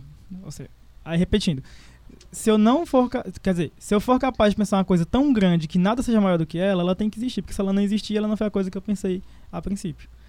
E é um truque lógico, engraçadinho, né? Mas é, a gente entende que isso é só um truque lógico. Tipo, po- meu pensamento não tem nenhuma relação direta com, com a matéria, com a realidade fora dele. Mas para Santo Anselmo e para os fiéis dele naquela época, aquilo serviu como prova ontológica da existência de Deus, porque naquela época o pensamento deles, assim chamado primitivo, não fazia ainda essa diferenciação, essa cesariana Uhum. entre o, o, exterior e o interior, né? entre a vida externa e a vida interna. Entendi. E ao longo da história da filosofia, essa cisão sempre vai continuar né, cada vez mais forte, né, sempre né, alargando esse, esse abismo no horizonte do que acontece dentro de mim, na minha subjetividade, do que acontece fora. Tanto é que quando a, a idade moderna vai começar, ela vai começar a partir do eu. Né? Eu penso, logo existo. Sim. E aí, boa parte das filosofias posteriores vão estabelecer um trabalho muito sério, nessa época moderna, de provar que o solipsismo não existe. Quer dizer que não é porque se eu é a base da realidade, o que garante que eu consigo me comunicar com as outras partes dela? Né? Então, o que garante que nós estejamos num diálogo e não né, naquele filme Ponte, Ponte é, Zabrinski, né, que tem um monte de gente falando no DCE de lá e ninguém se entende. É, quem garante que eu não estou sozinho? Nada. Né? Então, o, o, o, Descartes, o Hume, o Locke, o Berkeley, eles vão trabalhar ao, ao lado da teoria do conhecimento deles uma teoria da comunicabilidade para dizer que o conhecimento ele não é, não é unilateral. Mas isso é apenas para ilustrar nesse, nessa parte do podcast que a história da causalidade ela precisou passar também pela história da individuação do sujeito na filosofia, Sim. na história da filosofia. Né? Essa emancipação Sim. que começa já do, dos gregos e, e, vai atravessando né, os séculos da filosofia a, até chegar ao, ao, ponto de hoje. Né? hoje. O eu, a gente sabe que o eu nem existe mais. Né? O eu é, é, um, é um conceito, é uma ficção, é um logos, é alguma coisa nesse sentido. O que a gente sabe hoje? A gente sabe que existe uma diferença radical entre o que eu penso e o que está fora, colocado no mundo de mim. A não ser que eu tenha um mau funcionamento no meu aparato técnico, né, no, no, no meu hardware, no meu cérebro, eu posso né, ter certeza de que a realidade não depende do meu pensamento. Uhum. E não importa o quanto você deseje, gente, não vai dar certo. E a gente vai falar Esse, isso... na verdade, é o segredo, é, né? É, o segredo verdade, tá errado, gente, gente, Como a gente está falando de sincronicidade... o segredo é que não somos senhores da nossa própria casa. Como a gente está falando de sincronicidade e dessa ligação entre o psíquico e o físico, entre o interior e o exterior, que está dentro e que está fora, a gente vai, um pouquinho mais para frente, falar porque que isso não tem nada a ver com o que prega o segredo e tal. Porque nós e porque que isso é antropomórfico também, sabe? É antropomórfico porque, né, como tu colocava, porque a única forma do ser humano entender o mundo é a forma humana. Claro. O, Thomas Nigel escreve como é ser um morcego, What is like to be a bat, né? Que é um texto muito, muito fofinho, né? acho que tem umas 15 ou 20 páginas. Eu, por favor, gente, baixem ele, ele é, tem de graça no YouTube. Como é? YouTube não, é PDF leiam ele e desculpem, eu sou analfabete. E ele é muito bom porque ele revela que uma coisa que o Wittgenstein já colocava nas suas obras, não, não é possível, né, nas investigações filosóficas. O, o que existe são famílias de linguagem, então não é possível para um ser humano se comunicar com um leão. Porque... Tem aquele autor que escreveu sobre Spiroteute Infernalis, né, também. O Willem é, Flusser. Eu já tenho uma dúvida se a gente consegue se comunicar com outro humano. Imagina então com um leão. Eu já tenho minhas sérias dúvidas contra. Eu não quero descobrir se eu consigo me comunicar com um leão. Dependendo da pessoa, eu quero ver se dá certo. Mas eu só quero peço uma coisa para vocês, gente, que nos, quem nos escuta, leia Lacan. Se desespere mais ainda um pouquinho. Né? Mas é, o Blanchot falou do Melanchthon na Versailles também é, essa é a questão de dizer a única maneira do ser humano compreender o mundo é antropomórfica. E mesmo as críticas que surgem depois dela, teve um filósofo pré-socrático, é, o Anaxágoras de Clasômenas, que ele dizia: Minha gente, se as vacas pensassem, os deuses teriam chifres. E aí ele foi convidado a se suicidar, né? Ou a sair da cidade depois disso, porque ele era uma prova de ateísmo. Mas é, é, esse é o ponto. Isso é meio dizer, que um pressuposto sabe? básico, né? Tipo, é claro que a nossa forma de perceber e de é, não tem como não ser antropomórfica. Não como tem. Que? Agora, se eu vou dizer se a realidade, se é outra coisa que existe, aí é outra história. Agora, nossa percepção ela é limitada. Pois é, cultura pop, de novo. Desculpa aí, gente. Tá na Netflix de novo não, no desculpa streaming. Aí não, pode falar. Esse sim. livro. Esse Netflix, livro... se quiser nos patrocinar também. Netflix, eu quero. Escute Netflix. Eu quero um seriado sobre minha vida. E eu quero que quem interprete eu seja Daniel Radcliffe, porque de feiura basta eu no espelho. Mas o bichinho ia ser, ia ser lindo demais, viu? Eu lá no Limoeiro ia ser. Ô, oh, putaria. Mas o, tá na Netflix de novo esse filme. Tem esse livro para, para, para baixar de graça nas piratarias e você ler no celular de vocês, gente. Que é A Chegada. A Chegada é, é uma história de uma linguista que é, ela é chamada às pressas para ajudar num, numa crise internacional em que os aliens estão chegando na Terra. E aí, isso é muito melhor descrito no conto do que no filme, mas ainda assim fica claro no filme que o modo da configuração dos corpos dos ETs e dos ETs dos ETs, que somos nós, né? Porque se eles são os aliens, nós somos os, Os aliens pra outros eles. dos outros somos nós, né? é a própria forma de ser do corpo interfere na forma de compreensão da realidade. Por exemplo, os humanos têm dois olhos em uma das partes do corpo. Então eles veem o mundo em uma direção. Então o pensamento dos seres humanos vai em uma direção. Os aliens, eles têm um, um corpo circular e em cada parte do corpo dele tem um olho, pelo menos. Então eles veem o mundo de forma circular. Então o Entendi. pensamento deles é circular, não vai em uma direção, mas gira em torno de si mesmo. Então a compreensão do tempo do ser humano, ela vai de um ponto X para um ponto Y numa reta progressiva. Os ETs que estão lá no filme da chegada, não. Eles compreendem um mundo é, presente, passado e futuro ao mesmo tempo. Eles não se comunicam no sentido da, da, da função semântica da linguagem. Eles se comunicam no sentido da função performativa da linguagem. Eles já sabem o que eles vão dizer, eles vão só abrigar a performance depois disso. E a partir disso eles conseguem saber o que vai acontecer no futuro. Porque, do mesmo modo que a gente se lembra do passado, eles meio que se lembram do futuro. E aí o presente é só uma, uma aproximação, né, daquele, é só o pontinho mais alto daquele, daquele gráfico da. Como que fala quando você morre, tu vai lá pro hospital e fica fazendo tu, tu, tu, tu. Aí a pessoa morre e fica Eu nunca soube qual era o nome daquilo. aquele bichinho. O pre, pra esses ETs, o presente é um ponto. Mas além do ponto existe todo o resto. Então, que, que, que- esse talvez seja um dos experimentos literários melhor sucedidos, Sim. no sentido de explicar como o nosso mundo já é imediatamente mediado pela nossa conformação. Perfeito. Ele usa no livro, no filme, o, o- o corpo biológico, mas o Kant fala isso nas funções do conhecimento. E o Richard Dawkins, eh, críticas à parte, vai chamar isso de tubo de realidade, né? Eu vou ver o mundo a partir de, do que- de como eu consigo ver o mundo. Perfeito. Isso vai ser antropomórfico. Agora, o que eu vou fazer com isso depois é outra história. Então É. eu posso estabelecer todos esses conteúdos que eu absorvi pelo meu tubo de realidade de várias formas. Nós escrevemos da esquerda para a direita, os árabes da direita para a esquerda, os liliputianos em diagonal. Né? Mas uh, causalidade, sincronicidade são ferramentas, empenhos teóricos para organizar esses conteúdos que já estão dados aí nos fenômenos. Perfeito. É, o, eu achei interessante o exemplo do Getúlio que traz uma relativização do tempo, né? É, porque a relativização do tempo e do espaço na sincronicidade é um elemento fundamental. Mas não bastava o Jung entender que os chineses já conseguiam enxergar o tempo e espaço como relativos, né? E que isso era uma relativização psíquica. Ele precisou encontrar aonde é no Ocidente que ele poderia perceber algum grau de é, experimentação que lhe permitisse dar conta disso. E aí ele entrou em contato com a parapsicologia, que era uma ciência que ele achava uma bosta, mas que os experi- mas ele fez uma leitura diferente dos experimentos. E por que, que ele achava a parapsicologia uma bosta, né? É, porque eles supunham uma ação causal energética ou vibracional, que é o que até hoje o povo que vai falar de física quântica, inclusive virei fã da Bibi, né, que é aquela moça do, do YouTube lá, Ela é física- legal, viu, gente? física e afins, né? É, que vai fazer essa. Porque hoje em dia todo mundo quer explicar tudo com física quântica, né? É, e fenômenos que não são explicáveis com física quântica. Eu fazia parte de uma sanga budista, só contar uma anedota rapidamente, que tinha um físico, né? É, e aí as duas moças dessa, dessa, dessa sanga estavam mentindo nesse esquema de física quântica de mentirinha, né? E aí chegaram pra ele dizendo que iam pra um congresso da psicoterapia fulano de tal quântica e que seria muito legal se tivesse um físico, ele só na maior calma do mundo, é doutor não em ia ter o física. congresso. Virou pra ele e disse assim: Não, não, mas você não precisa de física pra explicar, não, não tem nada a ver, não, tá bom? Aí subiu.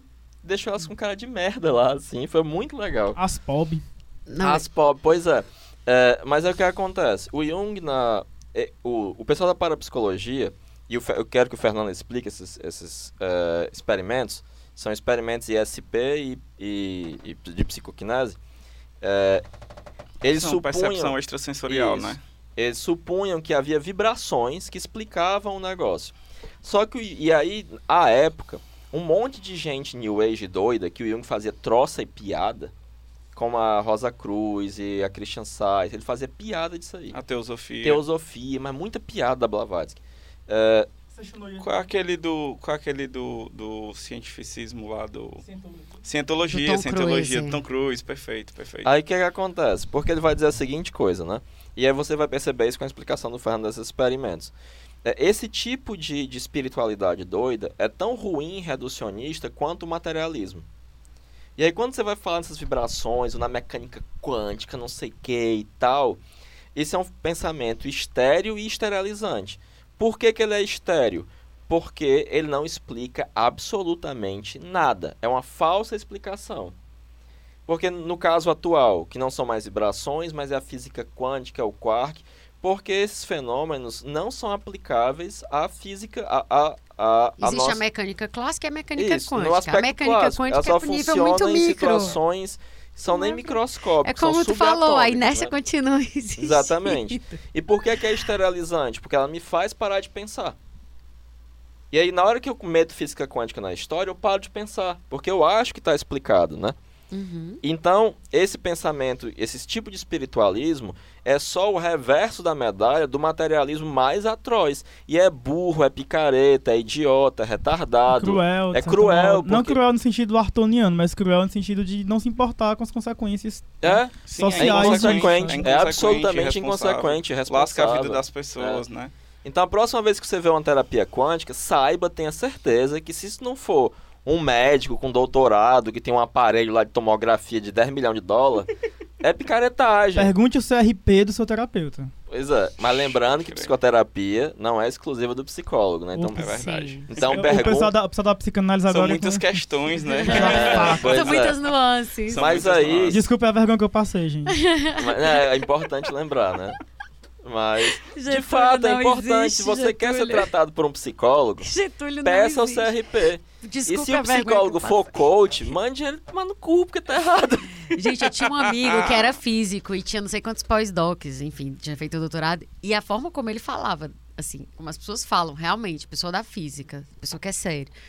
Nossa, a forma como eles se referem a essas explicações. Nossa, assim, essa galera que fala de quântica metida com espiritualidade é um terraplanismo, gente. É verdade. É um terraplanismo. É, o Sim, terraplanismo é, é pré. Sim, e você Era vê que é uma Bolsonaro. galera que quer se colocar no lugar de quem sabe o que é Deus ou o que é o inconsciente ou o que é a espiritualidade, que sabe a verdade espiritual. E é uma forma de poder muito mais tirânica, porque eu não tenho mais a verdade do mundo físico, não, eu tenho a verdade do mundo espiritual da pessoa. É. Então eu sou capaz, né? Eu sou o guru que sou capaz de dizer os Nossa. caminhos da sua alma. Meu Deus, gente, isso é, isso Olha, é quando, terrível. quando fala guru, eu já. Sim. A cara do relacionamento radioativo, gente. É radioativo demais. Nossa, de Chernobyl daqui.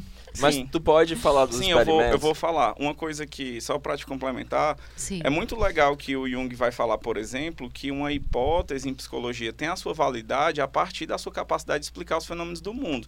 Então, se o que eu falo não está explicando melhor as coisas que eu não entendo, ele não serve para nada. Então, você ter uma explicação que ela é espiritualista, New Age, ah, né, porque isso aí são as vibrações ou são as cores e tal, isso aí não chega a um resultado nenhum, a uma melhora nenhuma, né? É a mesma coisa, a pessoa está muito mal, não consegue se levantar da cama, você dizer para ela que ela está deprimida não vai resolver o problema dela. Aquilo ali, no máximo, vai lhe dar uma informação de como pensar caminhos para ajudar a pessoa com aquilo, né? É, e lembrando que o Jung afirmou também no Sincronicidade uma coisa que é óbvia, que apontar uma causa transcendental é uma contradição de termos. Porque você não tem como apontar uma causa transcendental porque ela não pode ser provada. Sim, a gente não Uhum. sabe o que é esse transcendente, Nossa, né? de vez em quando vem alguém de um negócio que eles inventaram agora, chamado psicologia espírita, pra me dizer essas besteiras e tal. E meu Deus do É céu. aquela coisa, gente. Se você quer acreditar em Deus, ser espiritualista, seja, mas seja raiz, não seja Nutella, não. Porque Deus, espiritualidade, isso é fé. Ou você Sim. acredita, ou você tem. Agora dizer que vai provar Deus com. Beijo pra ti.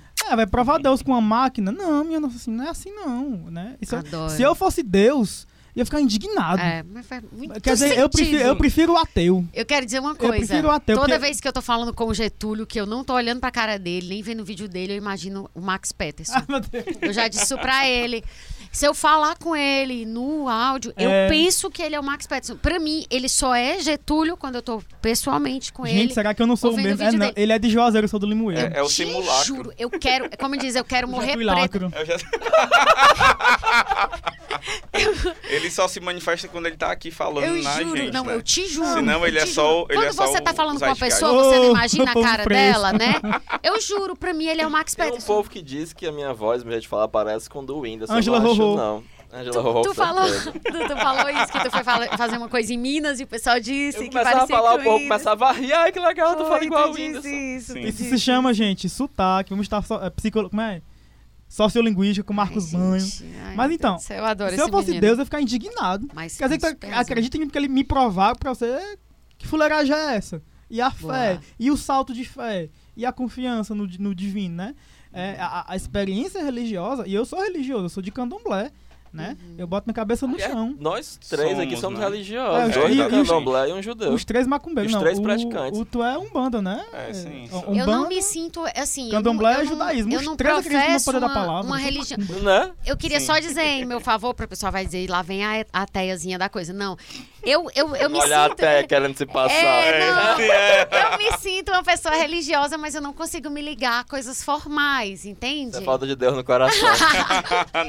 Não, mas é sério, eu não consigo. Eu fico bem passada, principalmente depois que eu comecei a ler Jung, eu, fico, eu fiquei mais religiosa no sentido de entender que tem coisas que Aham. são. Não, Enfim, pois é, eu- eu digo mas isso eu não consigo me, me ligar nas Que eu, denominações. eu sou religioso e tal, mas eu sou, eu sou um, um epistemólogo, sabe? Eu, eu trabalho no teoria do conhecimento. sim, sim, Que sim, e aí sim, eu sim. tenho muito. Isso eu não vou dizer dividido, porque não, é, não se trata de dividir o eu mais ainda, mas Ah, eu dimensiono que, que a minha fé, ela. ela ou, ou- eu não sei se é fé o nome, porque. é, é, então, essa espiritualidade, ela, ela funciona em outra direção que não entendo, da mas eu, razão. eu entendo. Entende? Eu entendo o que Então, tu tá falando, me do- abraça. Eu entendo. Gente, a gente tá se dando um abraço agora. Entendo, viu? coletivo. Fiquem, um abraço, fiquem imaginando o abraço coletivo das Um parênteses, tu é judeu, tu é, candomblessista. e tu... E eu sou da Umbanda. Cara, eu tô amando isso, é tão diverso. Ah, Ai, é. que fofo. Tô É sentindo- muito diverso. É muito né? diverso Nossa, mesmo. gente, é, quando é que a gente se encontraria, e a né? gente não tá se matando. Todo mundo é nordestino aqui, a diversidade é Gente, Um rabinho, dois pais de santo entraram num bar. Nossa senhora. Ela é- dá uma piada mesmo. verdade. E uma loira. Cara, uma loira. Cara, isso é muito maravilhoso em muitos Eu níveis. sou a loira, viu, gente? Claramente, claramente. Ele é muito... Tirou o lugar de fala da parte. O lugar de Pátia. Mas, é- mas é- então, o, no Jung vai falar da, da experiência, como é o nome? É, extrasensorial Sim. e da Jean Grey, né? A telecinética, inclusive mandar um beijo pro curso de telemática lá em Itauá, que eu fico frescamente falando de telepática, né? É, que é um curso dos meninos lá muito bom, inclusive, um cheiro pra todos eles, né? Eles estão ensinando né, eles a fazer as coisas de informática que eu não entendo, não. Mas, é, quando o Jung fala de telecinese, que ele vai chamar de psico, é, psicocinese, se eu não me Sim. engano, que é a capacidade de o, o cérebro ou a- o pensamento mover objetos físicos, né? Que é o desejo de todo mundo no dia da faxina, né? E a experiência extrasensorial, e aí existem os experimentos com, com as cartas e com e aí tudo isso, ele, ele vai pe- perceber um, um pressuposto teórico que, que não vai caber muito bem, no sentido de né, não existe. Não é que eu não vá explicar esse fenômeno, mas se eu conseguir explicar esse fenômeno, talvez não seja pela causalidade, né? Mas ele observa tanto na questão da seriação, como a- a- até na- no, no- no modo como Schopenhauer propõe uma teoria que consiga abrigar ao mesmo tempo coisas muito grandes e coisas muito pequenas a partir do prisma da- do sujeito. Todas essas coisas vão se pautar como se pudessem explicar-se como causa e efeito. E aí é o pulo do gato, porque ele vai dizer, talvez isso dê pra explicar, mas não seja como causa e efeito, seja outra coisa. E aí que entra ela, a mais esperada do dia inteiro, do podcast inteiro, a mais querida de todas, a sincronicidade, que vem do grego significa ao mesmo tempo. E aí ele diz: não confunda sincronicidade com sincronismo. Não é porque duas coisas acontecem ao mesmo tempo e parece que uma tem a ver com a outra e causa a outra que é sincronicidade. Sincronicidade vai ser uma tentativa de explicação para fenômenos que tá, eu até dizer, posso estar errado, mas é como se dois tempos se encontrassem, um tempo de fora e um tempo de dentro. E aí, nesse momento, eles fazem sentido. E zero, Então, como se o tempo fosse zerado é, psicamente. Aí eu vou, eu vou dar o meu depoimento, gente, meu testemunho de fé. Eu tava indo pra Camusim nessa época, quando eu, eu ia dar uma aula é, de- sobre sincronicidade, eu tava indo pro Camusim. E no, no sincronicidade fala o Jung fala da- do símbolo do peixe e de como esse símbolo aparece 24 vezes no nesse mesmo dia. Não lembro se é 24 ou se é 42. É Eram um- muitas vezes. é um número assim. É, e aí. é, como é? Ele começa a falar né, de como o peixe aparece. Dizer que não começa a aparecer os peixes no meu dia. Aí eu chego lá no Camusim, o que é que tem no chão da, da cidade? No azulejo do chão da cidade? Peixe. O que é que eu vou almoçar? Peixe. O que é que no dia da festa espe- especial que a gente recebe lá no hotel, eles me entregam como símbolozinho de lembrancinha? Peixe. Um peixe. Mas é- isso, é uma- isso não é sincronicidade, porque é, é óbvio que uma cidade praiana ia ter muito peixe. E aí eu voltando pro Acaraú, o que é que eu vejo no diabo da entrada de Acaraú? A estátua de um peixe. E aí os peixes continuam. Eu chego lá na casa da minha mãe de santo depois, ela tá vestindo, usando um vestido bem bonito, um vestido africano, róseo. O que é que tem desenhado no vestido? Peixe. Aí eu, vai, né, meu Deus. Eu até mandei pro Fernando. Então isso é uma É, o- série de eventos a, a Acausais. causais. Acausais. Exatamente. Mas, eles não têm. O que, que, o que, que eles não têm? Significado. Então não é sincronicidade. Exatamente. O que acontece aí está dentro do, do, do espectro da pesquisa de um autor contemporâneo ao Jung, que também era do movimento psicanalítico e depois fez parte do movimento psicanalítico suíço, né? Ou seja, fez parte da escola do Jung, do próprio Jung, chamado Zilbacher. É, eu não sei nem como é que diz em português, assim, a leitura em português, eu esqueço. Mas em que ele vai dizer que existem fenômenos em que há um significado inconsciente e que de vez em quando esse significado inconsciente vai se expressar. Mas que as relações de significado elas já existem, só que elas são inconscientes e aí você olhando para determinados fenômenos, você atribui esse significado inconsciente, certo? Uhum. Então aí seria uma atribuição de significado a uma série de eventos acausais. Porque você não tem como dizer que a leitura do exemplo do Jung causa essa sucessão de eventos relativos ao peixe. Mas aí como essa sucessão de eventos ela é astronômica para você dizer que elas têm uma relação de causa, isso mostra a possibilidade de seriação e de eventos acausais. Tanto o caso dos peixes citados pelo Jung, que aconteceu com ele, quanto dos peixes que aconteceu Peixe com o próprio Getúlio. Getúlio. Né? Eles são eventos acausais. Mas não se trata de sincro- sincronicidade porque eles não tiveram equivalente no mundo psíquico. Isso, porque o critério fundamental é o significado e a simultaneidade de um estado psíquico ordinário que aparece à consciência e um evento crítico, que é um evento, um ou mais eventos físicos que correspondem e que serve de paralelismo em termos de significado àquele evento subjetivo, né, e que aparece a partir do inconsciente na consciência. A gente deu um exemplo de sincronicidade logo no começo, que foi o que tu citou do escaravelho. É, que é o A paradigmático. gente vai entrar em outros exemplos Vai, do que vai. é e do que não é. Mas eu queria que antes vocês falassem, se vocês quiserem, se vocês acharem que não é interessante, a gente não fala, da questão da lei da série e tal dos meridianos e paralelas. São duas coisas que estão é, quicando aí na área. E eu fiquei na dúvida se A escolher gente falar pode ou não. antes explicar os, os que a gente já tava quase explicando os, Hum, o- os experimentos de parapsicologia. Claro, vale, meu Deus, É. tem que voltar pra ele. Eu tinha É, esquecido. é. Desculpa, Tem que vai. falar da, da Jean Grey do professor Fernando. Xavier. É É, porque é. empolgou Tem, com o tem negócio que do- entrar uma da musiquinha, viu, Mari? diversidade. Tem como colocar sem correr o risco de direitos autorais? Colocar aquela musiquinha? Acho que não. Não, né? Acho que a gente Pode teria que na- parar, pagar milhões A cara pra da Mari de que não agora. vai colocar a musiquinha. Obrigado, Mari. Pois Então, toca aí, Fernando.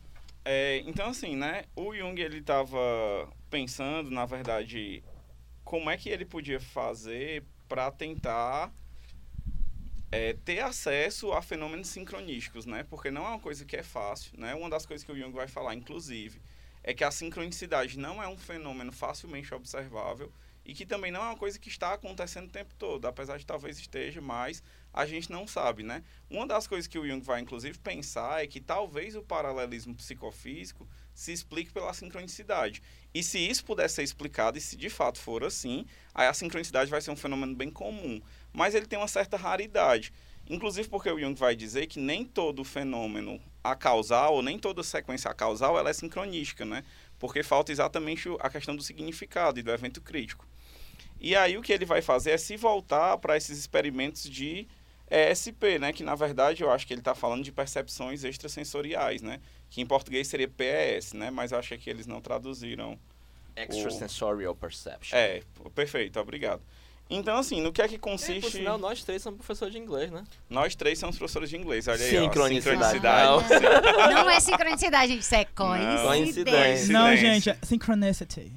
Agora, se eu tivesse sonhado em alguma coisa de professor de inglês, lá, lá, e chegasse aqui, vocês três Sim, dissessem pronto. professores de Sim, inglês, aí seria uma aí seria sincronicidade. sincronicidade. E não é Claro. porque eu sonhei, era porque alguém que está se relacionando com vocês sonhou. Paty, Isso é uma é intervenção, a gente tá levando você pro curso daqui a pouco. Sim, Tá mas certo? normalmente os sonhos, eles carregam em si uma possibilidade de relação com o mundo, né?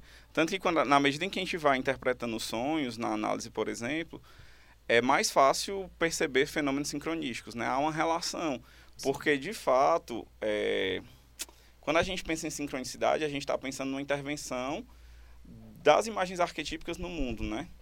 E aí, como o sonho ele tem uma relação com o inconsciente... Já que ele é a via aí- régia para o inconsciente. Perfeito, Então, exatamente. não há então uma coisa tem uma relação com a outra, exatamente. Mas aí vamos pro experimento, né? Sim. O que acontece é que numa sala fechada, né, e separada de, de tudo, havia uma máquina de embaralhar cartas que continha 25 cartas. Essas 25 cartas tinham cinco símbolos diferentes, que era, por exemplo, um quadrado, um triângulo, um círculo, duas ondas e uma estrela, certo? Então havia cinco exemplares de cada de cada tipo de carta e uma máquina que embaralhava automaticamente essas cartas para que não houvesse uma interferência humana. E aí tinha um sujeito da experimentação, um SE, né, como ele diz aqui, só para a gente ficar sabendo. E essa pessoa ia retirar. Não, ele não ia retirar, ele ia adivinhar quais eram as cartas que iam sair, certo? Probabilisticamente, qual seria o resultado esperado? Todo mundo que fosse tentar, né? Por exemplo, eu vou tentar, o Getúlio vai tentar, o Araque vai tentar, tu vai tentar. Então, a média estatística seria que para cada cinco cartas eu acertasse uma. Porque isso é uma questão de probabilidade, né? Se eu vou. Se eu tenho cinco opções, a minha chance de acertar é um entre cinco, certo? Então a máquina ia dando as cartas e as pessoas iam adivinhando, né? Ah, e agora vai sair um quadrado. E a próxima vai ser um triângulo. Não, e depois vai ser duas ondas, depois vai ser tal coisa, tal coisa. E aí já aconteceu uma coisa que foi um pouco estranha, mas mais ou menos, né? A média dos acertos da adivinhação não foram de 5 cartas para 25, Sim. mas foram de 6,5 cartas para 25, né? Mais alto do que o esperado. Bem mais alto do que o esperado, né? Porque isso dá uma probabilidade de 1 em 250 mil, né? Então isso já é uma coisa que chama a atenção. E aí tem uma coisa que é assim, né? O Jung ele vai explicar que é assim. Apesar de haver essas diferenças, elas ainda são estatisticamente esperadas, né? Apesar de já ser um pouco improvável, ainda está no campo da possibilidade científica e estatística. Então isso não é uma grande questão. O problema é que tem uma hora que as coisas tomam, tem uma hora que as coisas tomam uma proporção de improbabilidade tão estarrecedora que não tem como a gente não pensar em outro princípio explicativo. Porque é só da ordem do absurdo, do impossível, né? Ou, ou do, leigamente falando, de um milagre, né? Uhum. E aí o que é que vai acontecer? De repente, é, aparece uma figura que acerta 10 das 25 cartas. E aí isso já é uma probabilidade muito baixa, né? É quase impossível que uma pessoa acerte o dobro do esperado. Só que aí, achando pouco, essa mesma pessoa acerta 25 das 25 cartas. E aí ele acerta todas, né? E a probabilidade disso acontecer é de 1 para 4 para quase 300 quinquilhões. Eu não sei nem falar essa palavra. Só querendo um parêntese aqui pra dizer que a probabilidade ela é baixíssima, mas mesmo assim ela é existente. Sim. Isso é fundamental para essa teoria do conhecimento Sim. que a gente está postulando aqui. Não, eu acho que a gente tá mocinho, tá rapazinho e mocinha, tá super... Fale por você mesma. A gente, a gente tá muito bom, né? E aí o que acontece é isso. Então, assim, Sim. primeiro que há essa. é, esse acerto que ele era de todo improvável, impossível, ele era inesperado, né? Num experimento desse, assim, a chance de um, um resultado desse sair é praticamente nulo, né? Sim. E aí o que é que acontece? Então, eles vão pensar se há algum tipo de transmissão de energia nesse tipo de experimento. Porque assim, a pessoa ela está isolada, mas ela está ali no mesmo lugar que a máquina, né? Então a primeira coisa que eles fazem é separar espacialmente o sujeito da máquina. Sim. Então eles começam a botar uma distância. Ah, vamos colocar a máquina aqui em Londres e vamos botar a pessoa lá na Califórnia para ela adivinhar, né? E aí eles, por ligação telefônica, eu imagino, né? Ou será que foram por cartas, né? Eu fiquei pensando nisso. É, não Mas, não era enfim. por Skype ainda. Não, não era por época. Skype, certamente. Que teve um órgão que foi em Fortaleza, aqui na Aldeota, tu tá em Messejana. Pronto. E aí o que acontece é assim, né? É que mesmo com a separação de- na distância, não houve alteração dos resultados. E aí, mesmo com essa distância de 350, 400, de até 1.600 quilômetros, as pessoas continuavam acertando 9 ou 10 cartas a cada 25 cartas, né? E aí, isso por si já é um resultado bem impressionante. Só que aí, eles ainda pioraram o experimento Sim. eles fizeram o seguinte: não, vamos então relativizar o tempo do experimento. A gente vai tirar as cartas hoje e a pessoa vai adivinhar só amanhã. E aí isso não teve nenhuma alteração, as pessoas continuaram acertando 10 cartas, né? E aí eles disseram: não, pois vamos fazer o seguinte: a pessoa vai adivinhar e a gente só vai jogar as cartas daqui a uma semana. E isso também não teve uma alteração no, na média, exatamente. Sim. E aí as pessoas continuaram acertando bem mais cartas do que a probabilidade inicialmente pressupunha, né? Sim. E aí o que acontece é isso, né? Que como a gente já explicou, toda essa questão de transmissão de energia, de vibração, ela é uma besteira porque ela não explica o que está acontecendo, né? Na verdade, tem é, acontece um fenômeno que a gente não consegue explicar, porque pela causalidade e pela estatística e pela probabilidade, as pessoas só deveriam acertar em média cinco cartas. E elas acertam o dobro disso, né?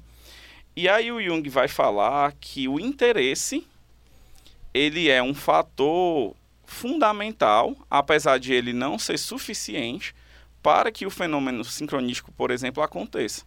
Porque o, o que acontece é que essas pessoas estão no estado de expectativa ou de esperança de acertar o resultado, e isso sincronisticamente pior que nem faz, né? Porque até falar isso seria uma explicação causal. Sim. sim. Mas a expectativa que as pessoas têm de acertar as cartas, de alguma forma, é um fator necessário para que elas acertem. Sem o interesse, rapidamente esses valores se perdem. Então, por exemplo, se eu for fazer o experimento pela primeira vez, Sim. Eu posso acertar 10 das cartas, das 25. Mas se eu vou repetindo a experiência, eu rapidamente volto para a média estatística de 5 cartas. Isso, e aí ele vai falar uma coisa muito interessante. O. Mexe... eh, Tem o experimento dos dados também, que é o de psicocinese, esse das cartas, mas isso são coisas impossíveis. E a superstição do acontecimento de milagres, ela está sempre muito presente, mesmo em pessoas que são totalmente contrárias ao milagre. E aí, quando você coloca num contexto científico, isso aí vai se manifestar. E ele vai dizer, diante de uma impossibilidade, você não tem como se voltar para a matéria. Acaba havendo um estreitamento da consciência e um voltar-se para o psíquico. Uhum. E isso é uma condição que permite que o fenômeno aconteça, mas não garante que ele aconteça. Porque o Jung vai dizer que a, a, a sincronicidade, e ele vai explicar esse fenômeno como fenômenos de sincronicidade, e não como fenômenos de telecinésia ou de percepção sensorial, porque telecinésia e percepção sensorial não existe. Mas a bosta do fenômeno existe. Tá E aí eu- no caso das cartas, Exatamente. Né? Das cartas, e isso, exatamente. Sim. E você precisa, não pode simplesmente dar de ombros e dizer só sei que foi assim. Você precisa encontrar algum viés que você tenha um princípio para você tentar compreender isso. E aí um vai dizer, olha, aquela mulher do primeiro exemplo, do escaravelho, ela também estava diante de um aspecto impossível. Era uma impossibilidade. E é nesse momento que, com certa regularidade, aspectos arquetípicos se manifestam. E os arquétipos para o Jung, eles são padrões de comportamento, eles são pattern of behavior. Eles são os aspectos formais do instinto.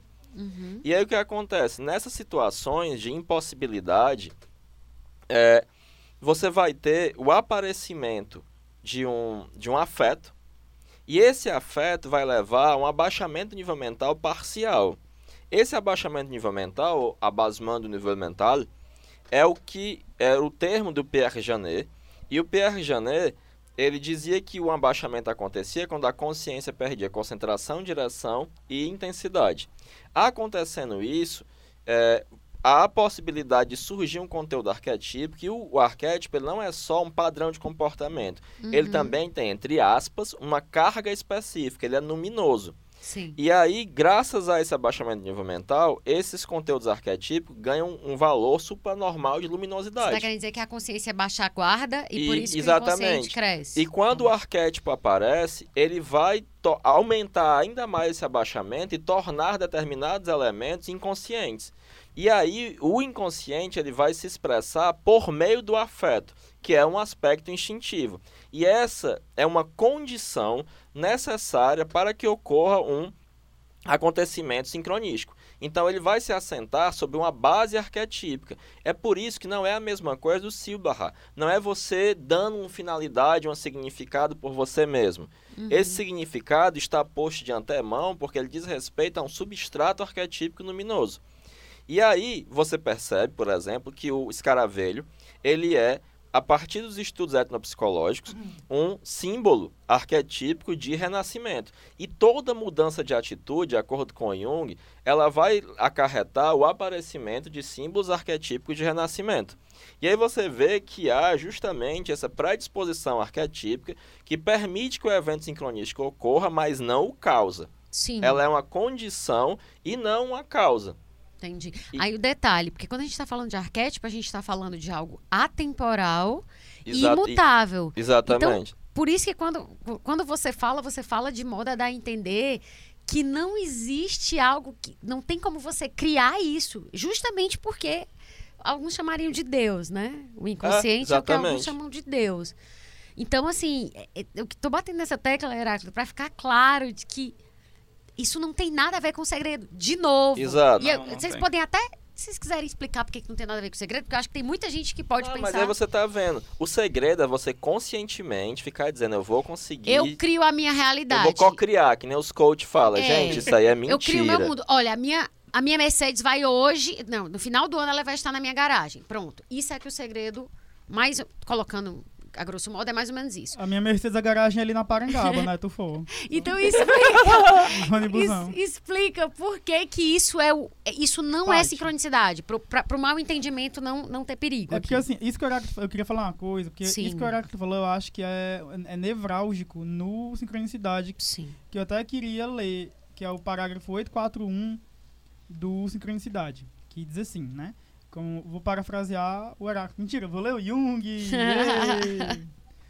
Os arquétipos são fatores formais responsáveis pela organização dos processos psíquicos inconscientes. São os patterns of behavior, padrões de comportamento. Ao mesmo tempo, os arquétipos têm uma carga específica, desenvolvem efeitos luminosos que se expressam como afetos. O afeto produz um abaissement do nível Montel, baixa do nível mental, parcial, ou seja, não é total, é só um pedacinho. Porque justamente na mesma medida em que eleva um determinado conteúdo a um grau supranormal de luminosidade, tipo dá uma, dá uma né, visibilidade maior a um aspecto do processo, retira essa mesma quantidade de energia de outros conteúdos possíveis da consciência. Tornando-os inconscientes. Deixa- aí abaixa eles, né? Sim. Aí- Mas se abaixa eles, levanta alguma outra coisa. Uhum. A ponto que esses se tornem obscuros e inconscientes. Em consequência da restrição da consciência provocada pelo afeto, verifica-se uma diminuição do sentido de orientação, correspondente à duração do efeito, que, por seu lado, proporciona ao inconsciente uma oportunidade favorável de penetrar sutilmente naquele espaço que foi deixado vazio. Verificamos quase de maneira regular que conteúdos inesperados ou comumente inibidos e inconscientes irrompam e encontram expressão no afeto. Tais conteúdos são muitas vezes de natureza inferior ou primitiva e assim revelam sua origem arquetípica. né? Então, esse parágrafo ele revela o modus operandi desse- do processo do arquétipo, né? de como o arquétipo se nos aparece, como é que, porque ele está enterrado lá a sete palmos da nossa inconsciência. Sim. Mas que nem o Aquaman, de vez em quando ele vem à tona. E esse vir à tona é, trabalha com essa teoria das cargas energéticas do Jung. Né?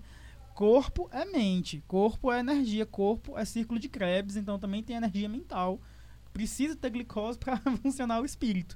Sim. Mas essa energia que a gente está falando aí, Se eu tiro ela de uma parte, eu não posso deixar outra. Não, funciona assim. Se eu tiro algo, tem que botar algo no lugar. É o princípio da equivalência. Sim, claro, Sim. porque aí voltando para a história dos chineses, né?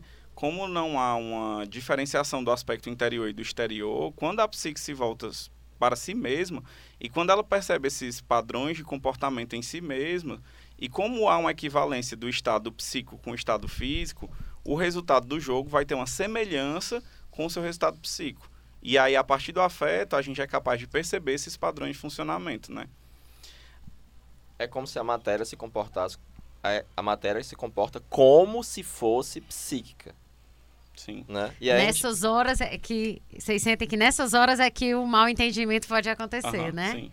Tanto é que o Jung ele utiliza um exemplo interessante de um, um- uma pessoa louca, né, que achava que era Jesus Cristo, né, muito comum. E aí vão até a casa dela e colocam uma camisa de força nela. ela O Inri, Eu É, exatamente. é, devia ser o Winry, né? em nome É. do pai.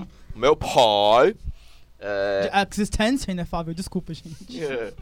E aí, no momento em que ele está sendo levado para o sanatório, à força, ele imagina que é o momento da crucificação dele. E nesse instante, uma lâmpada estoura, deixando o quarto às escuras. Que isso aí você vai, você vai ter uma correspondência física da imaginação dele, porque no momento em que o Cristo é crucificado, há um eclipse Sim. né? E aí você tem, você não pode apontar uma relação de causa entre a, a, o conteúdo arquetípico com a qual ele está identificado e a, a, a lâmpada, mas você tem uma relação de significado e simultaneidade, que caracteriza a sincronicidade. Porque eu não posso explicar isso com uma causalidade mágica. Sim. Sim. Sim.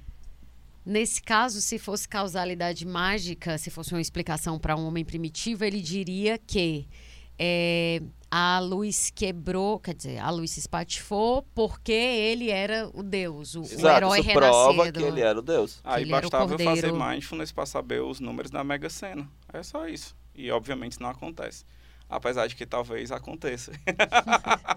e esse é o problema, mas não acontece porque a gente quer. Sim, é porque a coisa sim, talvez se imponha de uma forma Sim. que depende do afeto, né? Ou, a- ou através do afeto se manifesta uma característica arquetípica, Aquilo né? E aí falou. há uma equivalência É. psicológica e física. Antes da gente A começar... Bárbara- perdão, fala. pode. Não, fala. A Bárbara Hanna diz uma coisa muito interessante, né? Que a Sim. ideia de que onde há uma vontade, há um caminho, ela é difícil de morrer. Então a gente sempre supervaloriza a vontade. E aí você pega uma coisa budista que vai dizer assim, olha, o eu está em chamas, abandona o eu. E aí você vai usar essa coisa budista em prol do individualismo burguês, para Sim. você achar que a sua vontade vai Total. ser cimeira, vai ser suprema e vai fazer as coisas. Tipo, dizem, o, o desejo é uma das causas de sofrimento. Aí a Sim. pessoa molda toda a coisa. Pois pra é, viver é sofrer. É um, é um pressuposto básico do budismo. E aí Sim. você vai dizer, ah, eu vou fazer mindfulness, eu vou ser feliz. É verdade. É, então mais- aí só pra gente é, falar do- dos experimentos de percepção extrasensorial, né? O que o Jung percebe com o experimento é que, número um, é, toda essa explicação de transferência de energia ou de vibração, ela é uma besteira, porque na verdade o experimento mostra que mesmo com a relativização do tempo e do espaço, né, os fenômenos eles continuam acontecendo e o que Jung vai apontar é que o interesse, né, o vívido interesse e a afetação da pessoa em saber o resultado, ela permite que a pessoa aposte com mais probabilidade de acertar, né? E a essa equivalência psicológica e física, o Jung vai chamar de sincronicidade. Essa coisa é muito louca. Essa, essa de, de o interesse, tá? Eu, eu lembro que tem uma parte lá do Sincronicidade em que ele fala, eu não sei se é exatamente nessa, sobre a possível. é, não sei se vocês me corrijam se eu estiver errada. Sim, pode falar. A associação entre esse interesse e a questão da oração, que as pessoas podem associar, que quando você faz orações, você aumenta a possibilidade de algo dar certo. É nessa hora que ele fala disso? Eu lembro que eu li, eu não tô louca, foi no Sincronicidade, sim, mas eu não sim. sei exatamente qual é a correlação. Se é na hora em que ele fala, que ele está descrevendo essa questão do interesse no experimento, aumentar as possibilidades de. Tu lembra, Heráclito? Não, agora eu não aumentar as lembrando. possibilidades pode. de acerto. E aí, É porque ele, ele só comenta o quanto a gente contemporaneamente ignora Sim. a é, o valor né, da oração e da, e da meditação, porque. Só que aí é complicado, porque assim, né? Não é como se a oração. é, religiosamente, quando a gente fala de oração, a gente está pensando numa relação com Deus, né? Sim. Para o Jung, talvez seria uma forma de perceber o funcionamento desses padrões arquetípicos que nos atravessam. Tá. E aí isso acontece por meio das, dos rituais tradicionais de oração, né? Porque aí tem uma diferença psicológica que a gente precisa fazer, que é assim, se existe um transcendente, ele se manifesta psiquicamente. E aí o que o Jung pode falar é dessa manifestação psíquica, Sim. daquilo que se acredita que é transcendente, né? Uhum. E aí o Jung, inclusive, ele tem uma posição que é o do agnosticismo kantiano dele, que é o de não tecer explicações sobre o que é isso, né? Por isso que eu, inclusive, usei a expressão não sei só sei, não sei, só sei que foi assim. Uhum. Porque com a sincronicidade, o Jung só está abrindo o caminho para que a gente possa pensar na existência desses fenômenos e o que eles significam. Ou pelo menos estabelecer algumas relações nossa com os fenômenos, mas que a gente não tem capacidade de dizer o que eles são. Sim. Porque isso é um domínio da metafísica. Sim. É, eu, inclusive, gosto muito de repetir uma frase do Jung, que é que a psicologia não estuda as coisas como elas realmente são, mas apenas a maneira como elas são imaginadas. Sim. Né? Justamente por esse agnosticismo kantiano dele. O que as pessoas realmente não entendem. Não entendem mesmo, porque elas querem, é, por um Aprendi ato muito de com essa força, frase que tu repete bastante. é, que a ciência dê conta do transcendente. Que é algo que a ciência não se propõe a dar conta e nunca vai dar conta, e é quase da ordem da impossibilidade. E tá tudo bem. É E como tá você ótimo. pedir uma- um pé de laranja aqui de limão. Não vai dar. É, vai não dar dá. outra coisa, mas ok. Lembra até, acho que isso que tu tá falando, lembra muito a relação, o estudo do Jung dos, dos, dos OVNIs. Exatamente. Lembra que uma vez o Oráculo chegou pra mim e disse: Ah, o Jung já escreveu sobre objetos não identificados. Eu, oi? Pronto, agora vai Lá chegar aquela. Vai chegar aquela, lou aquela hora em que eu vou descobrir. Aquela, aquela louca. Vai chegar aquela hora em que eu vou descobrir que o Jung realmente era um embusteiro. Aí eu fui ver, aí o Heráclito, olha, ele fala de como, o que que isso diz sobre o psiquismo das pessoas. É, se ele chama até de, de é, boatos. É, Sobre coisas vistas no céu, é, né? não, é porque ele dá um nomezinho pra esse Ah, fenômeno. tá. Ele chama de boatos visionários. Ah, eu não lembro. Porque são boatos que se espalham porque você tem uma alucinação. Você tem uma Entendi. visão, você alucina porque. é, é, e aí ele vai entender a seguinte coisa: olha, na religião a salvação vem do céu. Uhum. E agora, diante de uma situação de um impasse terrível, com a probabilidade muito alta de uma guerra atômica, as Sim. pessoas de fato estão imaginando objetos mandálicos circulares que vêm do Sim. céu com a possibilidade de salvação Total. você tem a manifestação do mesmo arquétipo de uma maneira tão forte que você vai resultar em boatos visionários de pessoas que efetivamente alucinaram ver essas Sim. coisas e da ordem de alucinação coletiva. Mas aí ficou pra. Vixe, o Jung acredita em ET. Pois é, é. Não, e eu, eu li o livro. Tipo, Ele é um precursor da cientologia. É, porque faz um pouquinho de tempo, acho que faz um ano e meio que você me falou desse livro, eu li e, e, e, e realmente é isso, como o Heráclito tá falando. Não é que o cara tá defendendo ETs, mas ele diz o que que isso diz, né, da, Da do, do nosso. Exatamente. Enfim, e agora, é, vocês querem fazer mais um complemento antes da gente entrar nos exemplos? Ah, eu acho que, que eu tá queria que bom, vocês assim, da coisa Da analisassem. relatividade. A relatividade. gente não falou muito sobre as críticas da causalidade. É, seria bom. poderia- Pois é, eu Né? pulei disfarçadamente, marotamente, eu pulei essa parte, porque eu fiquei com medo de que demorasse. Pois bem, mais rapidinho, né? Existe na filosofia outras possibilidades de, de você entender a, a- né? A- os processos dos fenômenos científicos e tal. Né? E eu poderia falar de toda uma tradição filosófica, que- epistemológica, que tenta entender esses processos, não como uma tentativa espúria de lutar contra a causalidade, mas buscando os limites da mesma, sabe? Sim. Mas talvez o perfeito. filósofo mais importante que, que fale da causalidade como ela realmente é seja o David Hume, né? Que é um filósofo escocês muito gostosinho de ler, né? Eu acho que todas as suas principais obras estão traduzidas para o Brasil, para o português brasileiro, desde 78, quando a, a editora Abril publicou a coleção Os Pensadores, que é aqueles livros azuis, né? Que todo mundo que for ao sebo do Geraldo vai ver em algum momento essa coleção, mas tem traduções muito, muito boas mesmo, né? Acho que a única que é mais problemática é a do Vico, mas ela possibilitou a entrada de muita filo- filosofia no território da língua portuguesa no Brasil, né? Então, o David Hume é esse cara muito importante que escreve, é, ele é um polemista, ele escreve é, sobre coisas, ele escreve sobre estética, ele escreve sobre política, ele escreve sobre religião, mas o foco dele é explicar o que é conhecimento, que talvez aquele fosse o principal momento de falar, né, da filosofia naquele naquele naquele século. É, já que eles tinham que dar conta das, de todas as consequências que o descobrimento de novos continentes, né, de novos povos, tinha feito, inclusive descobrimentos de, de que a gente não era mais o centro do universo, né? A revolução copernicana causava né, consequências para além da astronomia, né? E o David Hume, assim como Kant, assim como Descartes, assim como Berkeley, vai ser um teórico do conhecimento para dizer, antes de eu falar do mundo, eu tenho que falar de como eu conheço o mundo. Então, eu vou falar de, desses processos cognitivos. E no estudo desses processos cognitivos, ele chegou a várias conclusões. Por exemplo, tudo que nós temos do mundo, né, é, surge a partir dos meus sentidos. O mundo enquanto fenômeno e a impressão que fica desse fenômeno em mim mesmo. Uma das provas mais elementares disso é que a gente não pode falar de uma cor que a gente nunca viu, uma cor que não existe, a gente não pode criar ela, por exemplo. Sim.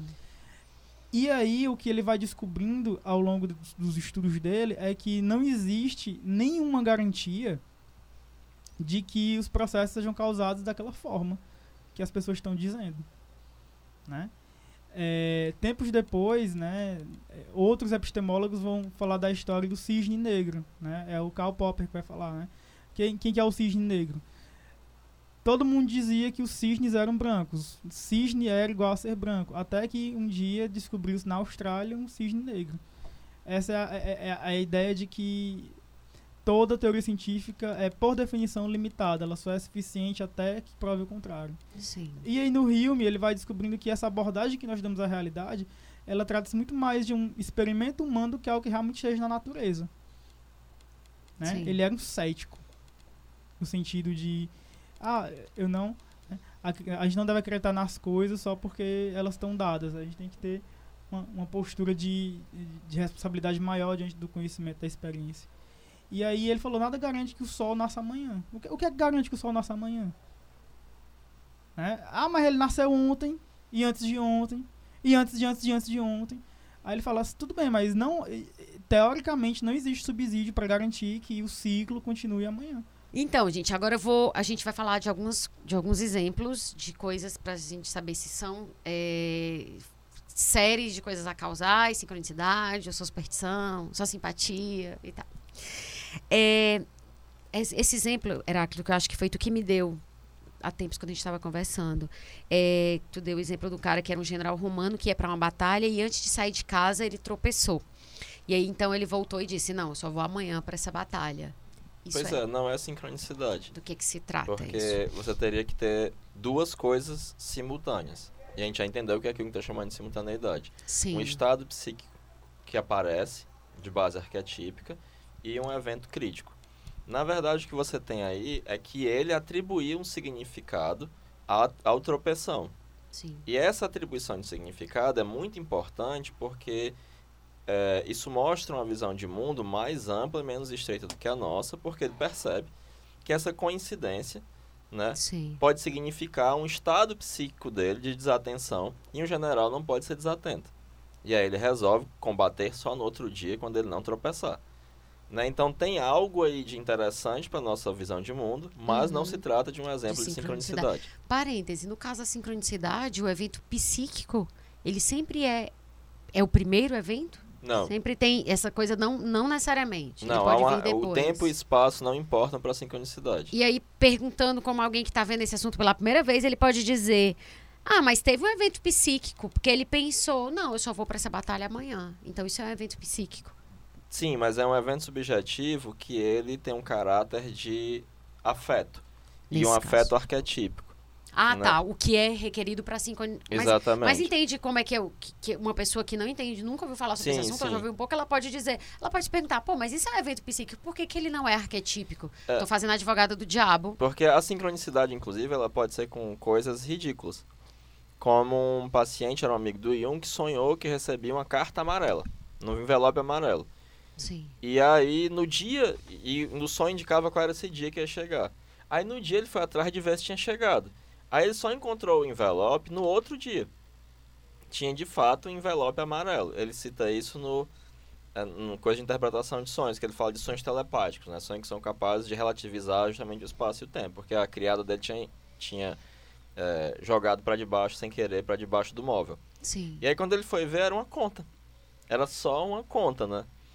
Mas você vê que esse, esses, é, o, o, uma das coisas interessantes é que há uma relativização do tempo e espaço. É como tempo e espaço tivesse sido colocado a zero, né?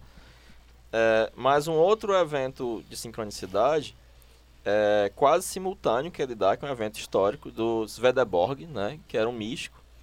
E ele sonhou, ao mesmo tempo que acontecia a várias milhas de distância, um enorme incêndio numa cidade, ele Sim. sonhou com esse incêndio que naquela cidade, a cidade toda pegava fogo e tal, e tal, e tal. E é, era algo assim, né? E você vê aí que tem uma relativização, nesse caso, do espaço. Sim, sim. Mas alguém, será que alguém poderia se perguntar? Isso está me ocorrendo só agora. É, sempre o fato é, psíquico tem. A gente falou, ah, o sonho é a via régia para o inconsciente, segundo Freud. Beleza. Mas então sempre o evento psíquico vai ter a ver com sonho? Como é que. Não. Não. Eu tô tentando entender a Ele pode que vai acontecer assistir. como uma afetação num determinado momento. Uma vez eu estava indo atender Sim. e, e aí eu ia atender uma, uma pessoa e tal, e a pessoa sentou. E na hora que eu entrei na sala, Sim. eu senti uma angústia. E eu só falei assim, meu Deus, eu tô muito claustrofóbico. E a pessoa se assustou e ela falou, cara, eu tive um sonho, não sei o que. Muito... E ele contou, assim, com muita afetação sobre o sentimento de claustrofobia que ele tinha tido Sim. quando tinha sonhado dias atrás.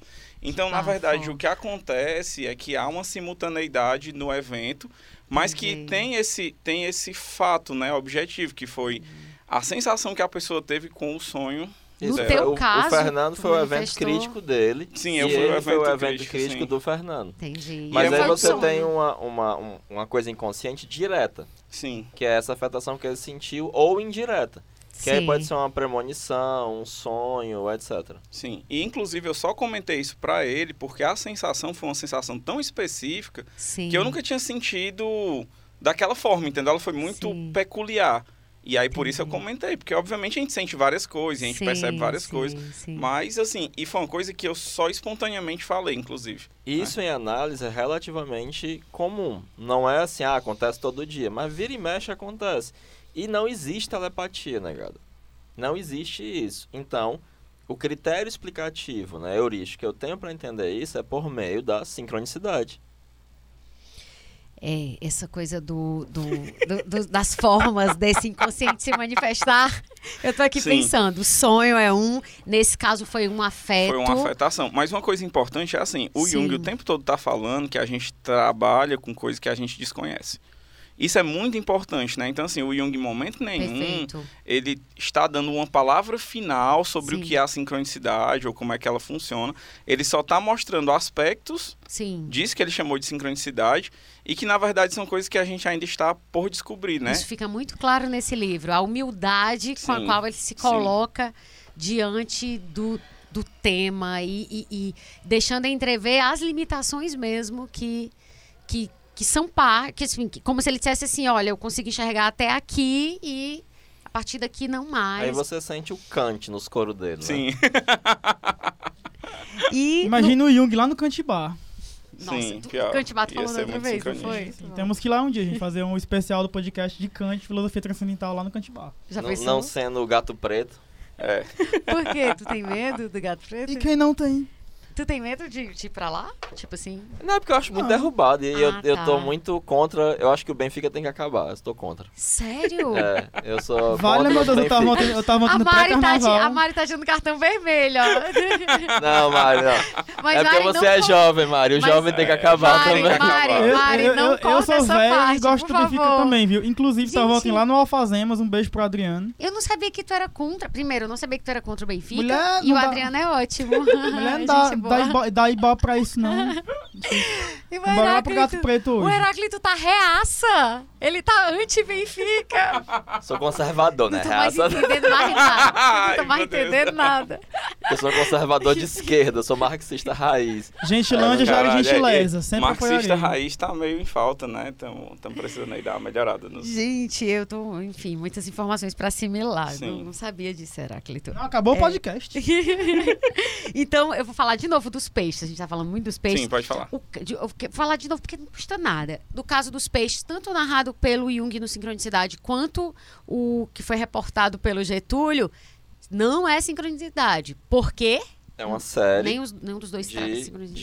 de eh, eventos acausais, mas que não há o aspecto da eh, inconsciente se manifestando. Perfeito. Eles, a gente pode chamar de coincidências, É uma né? coincidência. Mas não o que é sincronicidade, que é coincidência significativa. Exatamente. Claro, porque nos exemplos de sincronicidade a gente vê que há uma mudança de atitude, que ela é muito Perfeito. clara. Isso também é muito bom tu impõe, a, ressaltar. co- a coisa ela se impõe de tal forma que nos constrange que há uma mudança de atitude. Perfeito. E Negrito, vezes é- itálico e sublinhado. Sim, exatamente. Aí agora se a pessoa diz assim, mas no caso do general romano teve uma mudança de atitude porque ele não foi pra guerra e aí como é que Foi uma, fica? foi uma mudança muito pontual e muito pequena. Não houve uma mudança global de atitude, como por ah, exemplo. tá.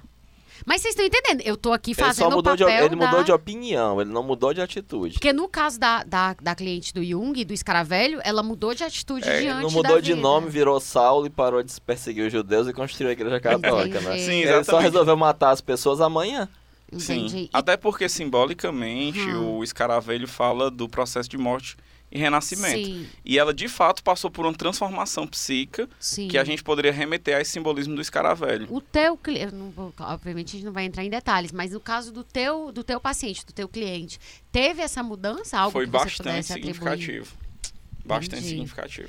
E aí tem um outro caso que a gente não citou ainda nenhuma vez nesse episódio, que é do, do bilhete do teatro, do número de telefone, que também é falado pelo Jung no livro. É, vocês querem contar? Que ele vê as coincidências também. Ele compra um bilhete de teatro. Ele primeiro compra um bilhete de trem, né? Ah, é. E aí tem um certo número, e aí depois ele vai pro teatro e o bilhete do teatro é o mesmo, né? O assento dele é o Sim. mesmo número do assento do trem. E aí tem um terceiro evento, que é um número que ele vai ligar, ou alguma coisa É, assim. um telefone. Um é. telefone, sim. Mas esses três eventos, apesar de não podermos falar de uma causa comum né, que gerou esses três fenômenos, eles não carregam em si nenhum significado em específico para a pessoa, inclusive, né? Sim. Não há uma sim. mudança de atitude, né? Não há, não há um, um evento significativo, marcante na vida dele. Só é uma Isso coincidência. É uma, é uma tentativa epistemológica do Jung mostrar que existem é, é, relações de grupos de eventos, né, de grandes repetições improváveis que são eventos acausais. De novo, nesse exemplo do bilhete, número de trem do telefone, a gente tem uma série de eventos acausais, mas. Parece Isso. aquelas provinhas de coleginho, Não, mas né? isso é muito importante para, meu amigo, minha amiga, É, você Quando você está... for ler o sincronicidade, entenda que a primeira parte ele está tentando só demonstrar as limitações da causalidade e que as Isso. leis científicas são estatísticas. Depois, quando ele vai falar da parapsicologia, ele não acredita em telepatia nem em telecinese.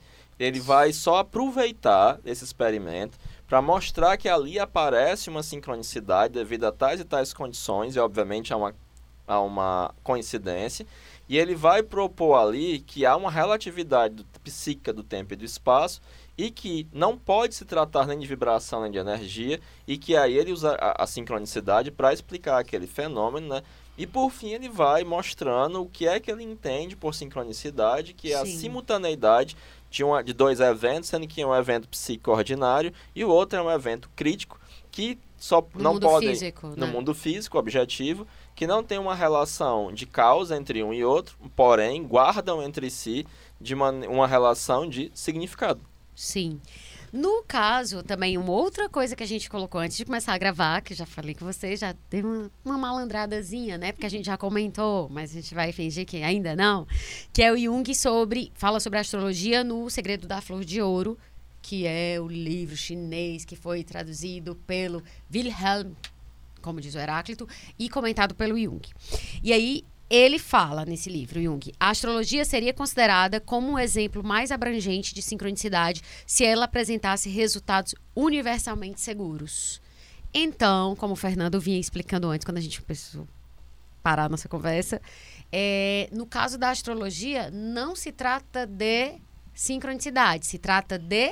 É, é porque é o seguinte, primeiro o Jung, o Jung vai dizer a seguinte coisa, se Uhum. houver a menor possibilidade de você pensar uma relação causal, Sim. você deve descartar a sincronicidade. Sei. E aí ele descobriu que tem uns prótons solar, e esses prótons solar, eles se modificam de acordo com as constelações. Eles, não, se tem os prótons solar, e eles modificam a Tem constelação, então não é sincronicidade. Como se diz em português, os potrões. É, pois é. Aí o que acontece? Só que quando ele faz Hum. o, even o, o evento, não, o, o, o experimento astrológico, Sim. ele percebe sim, Que ele narra no que sincronicidade. ele narra no também. sincronicidade, que aquilo foi, não foi a sincronicidade que ele esperava, mas foi um evento muito peculiar e singular de sincronicidade, e ele volta atrás e diz que pode haver relações causais cal- que, que podem ser calculadas e medidas com essa história dos prótons solares, Sim. mas que há, de fato, eventos de sincronicidade relacionados à astrologia, porque a astrologia diz respeito a uma qualidade do tempo. Sim. E aí é uma coisa específica. Ele É, não tá bem falando específica. de. Enfim, eu, a gente vai recomendar agora os livros no final. Eu recomendo. Quem quiser entender mais esse assunto tem que, tem que ler Sincronicidade e o maravilhoso Adivinhação e Sincronicidade da Von Franz, que é aquela mulher. Maravilhoso. Minha Nossa É Senhora, incrível. melhor mulher É do um- mundo. É um livro incrível, sim. Que mulher! Meu Deus do céu. Incrível mesmo. Mulher Maravilha, tudo. É impressionante aquela mulher. E quando você lê as coisas dela, é bem mais fácil de entender do que tudo que você já tiver lido É, dentro da coisa, assim. fantástico Sim, mesmo. ela tem uma capacidade de sintética e ao mesmo tempo é uma leitura complementar, né? É. Eles dois se complementam muito enquanto Nossa. escritores e pensadores, né? Incrível, incrível. Até porque muita coisa que o Jung fez foi junto dela, né? Na verdade. e Nossa, aí é. eles são colaboradores, né? É demais. Ela fala com uma propriedade e com uma. De uma forma acessível. É, é muito, É, as, muito única- as únicas outras duas pessoas que, que infelizmente escreveram bem menos, né? Sim. Que tem essa mesma propriedade, é uma coisa quase cirúrgica se transcorre do Jung, é a Tony, Tony Wolff e a Emma Jung. Ah, sim, mas só baixei o Anima e Animus, ou é Animus e Anima, que eu nunca sei qual é a ordem. Mas ela, eu, a Von Franz, eu acho, É, tipo. porque a Van Franz é uma coisa apoteótica É, mesmo. é, a É, feiticeira, sim. uma deusa, uma louca, uma feiticeira. Aí, é, de novo, vou falar de novo do segredo. Uhum. É, para fechar, porque a gente é o último tópico antes da gente fechar mesmo, assim. É, com a frasinha sobre inconsciente. E definitivamente, assim, para que não, se alguém ainda está pensando que sincronicidade tem a ver com pensamento mágico ou com você criar a sua própria realidade, você quer a sua vontade, você quer e você vai criar lá o que quer que seja, vai aquilo vai se materializar na realidade. Por favor, cada um de vocês quer dizer uma coisinha para dizer que não tem nada a ver com segredo, pois vocês queriam Porque isso é uma coisa Tá parecendo um burra, programa da Gabi, pensada né? de um Tipo- jeito burro. Então, Não, é que não Hoje sei. tá merecendo, tá merecendo vários Caetanos Veloso dizendo você é burro, cara. Gente, mas vocês estão fazendo uma coisa assim. Não, eu digo assim, em termos fa- factuais, tipo, não por isso. Quer falar, Getúlio? Não, siga a ordem do não, gente, olha, é, todas essas coisas de eu posso, eu consigo, eu vou ser minha própria vitória, eu vou ser meu próprio ônibus, Minha perder o ônibus, seja seu próprio ônibus, né? É, isso é totalmente contrário à grande ferida narcísica que o velho Freud já impôs à humanidade, né? O, o Freud estava correto ao falar em três grandes feridas narcísicas, né? Nós não somos o centro do universo, e o primeiro a dizer isso foi... É, vale, meu Deus, fugiu o nome do, do homem. O Copérnico. E depois veio o Darwin para dizer que nós não somos o pináculo da, da, da criação. Inclusive, entre os muçulmanos, do qual fomos aliados durante milhares de anos, só no último século que a gente virou inimigo, não sei porquê, né? Meu povo, eu digo. É, eles já diziam uma coisa, porque o homem deveria ser humilde, pois o mosquito foi criado primeiro. Verdade. Mosquito é nosso irmão mais velho na criação, né? Então deveríamos ser humildes, né? E a e a, e a outra grande ferida narcísica é feita pelo próprio Freud ao dizer que não somos senhores nossa própria casa. E eu acho que o, o coach, a coisa quântica maluca, essa A espiritualidade quântica, não a física não, quântica, claro né? que não. É o coach quântico, esse negócio todo. E assim, gente, obviamente existem coaches sérios. Uhum. Porque tem gente que era o que antigamente se chamava de consultor. Sim. E hoje em dia, você falar que você é consultor, ninguém vai entender. Então você tem, tem que se chamar de coach para poder se vender. E obviamente tem uma galera séria que sabe o que está fazendo. Mas essa malandragem que está aí, ela está só negando essas três grandes feridas narcísicas. Ela coloca você como centro do universo, o mundo gira ao redor do seu umbigo, você é o, pref... o queridinho de Deus e e a minha vontade reina absoluta no universo. Então isso é tolo, isso é bobo, isso é burro, isso é idiota. É uma coisa burra, dita de um jeito burro e que não desconsidera a história. Uhum. Né? Então, como historiador, minha, a, a, a, a ciência que domina minha alma é a história, né? É, eu tenho que entender que os fenômenos são plasmados no tempo. E eu não Sim. posso ignorar isso e, e dar esses passos atrás e começar a dizer essas coisas, até porque são a ciência, a história, por exemplo, ela não pode dizer o que é que realmente aconteceu, Sim. mas ela pode dizer o que é que não aconteceu, o que é falso. E essa Sim. história que se repete, não sei o que quântica, essa espiritualidade doida, ela é obviamente falsa.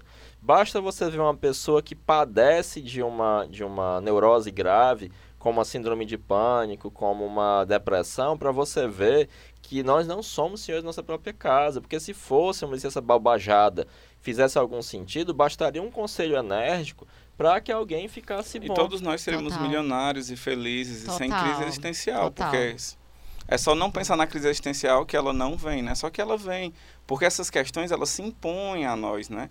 E isso Sim. é uma coisa que a gente não pode retirar, é a nossa constituição psíquica.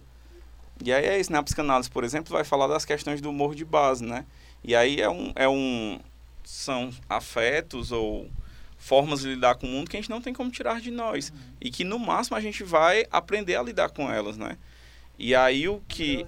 Na melhor das hipóteses, né? Verdade. Uma, uma, análise bem sucedida é quando a pessoa chegou no nível de aceitar que é um bosta, né? É verdade. que é melhor do que ficar só nessa fantasia, nessa loucura, que é uma negação da própria realidade material, né? É, um idiota que é um idiota, um que sabe que é um idiota é um filósofo. É Sim. É verdade. Já diz o Bojack. Getúlio.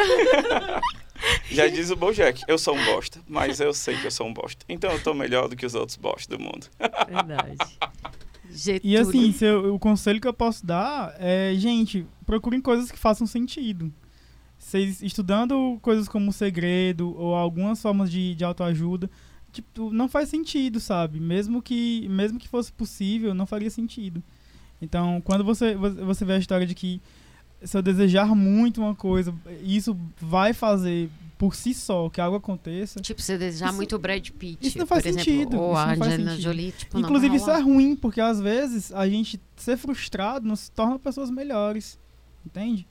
Então, tipo, a gente tem que amadurecer. Basta você ver qualquer filho mimado para você Nossa, ver como isso aí faz sentido. A gente tem que amadurecer. Uma vez eu fui na guarderia, que é um, e aí tava tocando Jorge Israel lá. E aí ele tava tocando saxofone no balcão, que eu achei normal.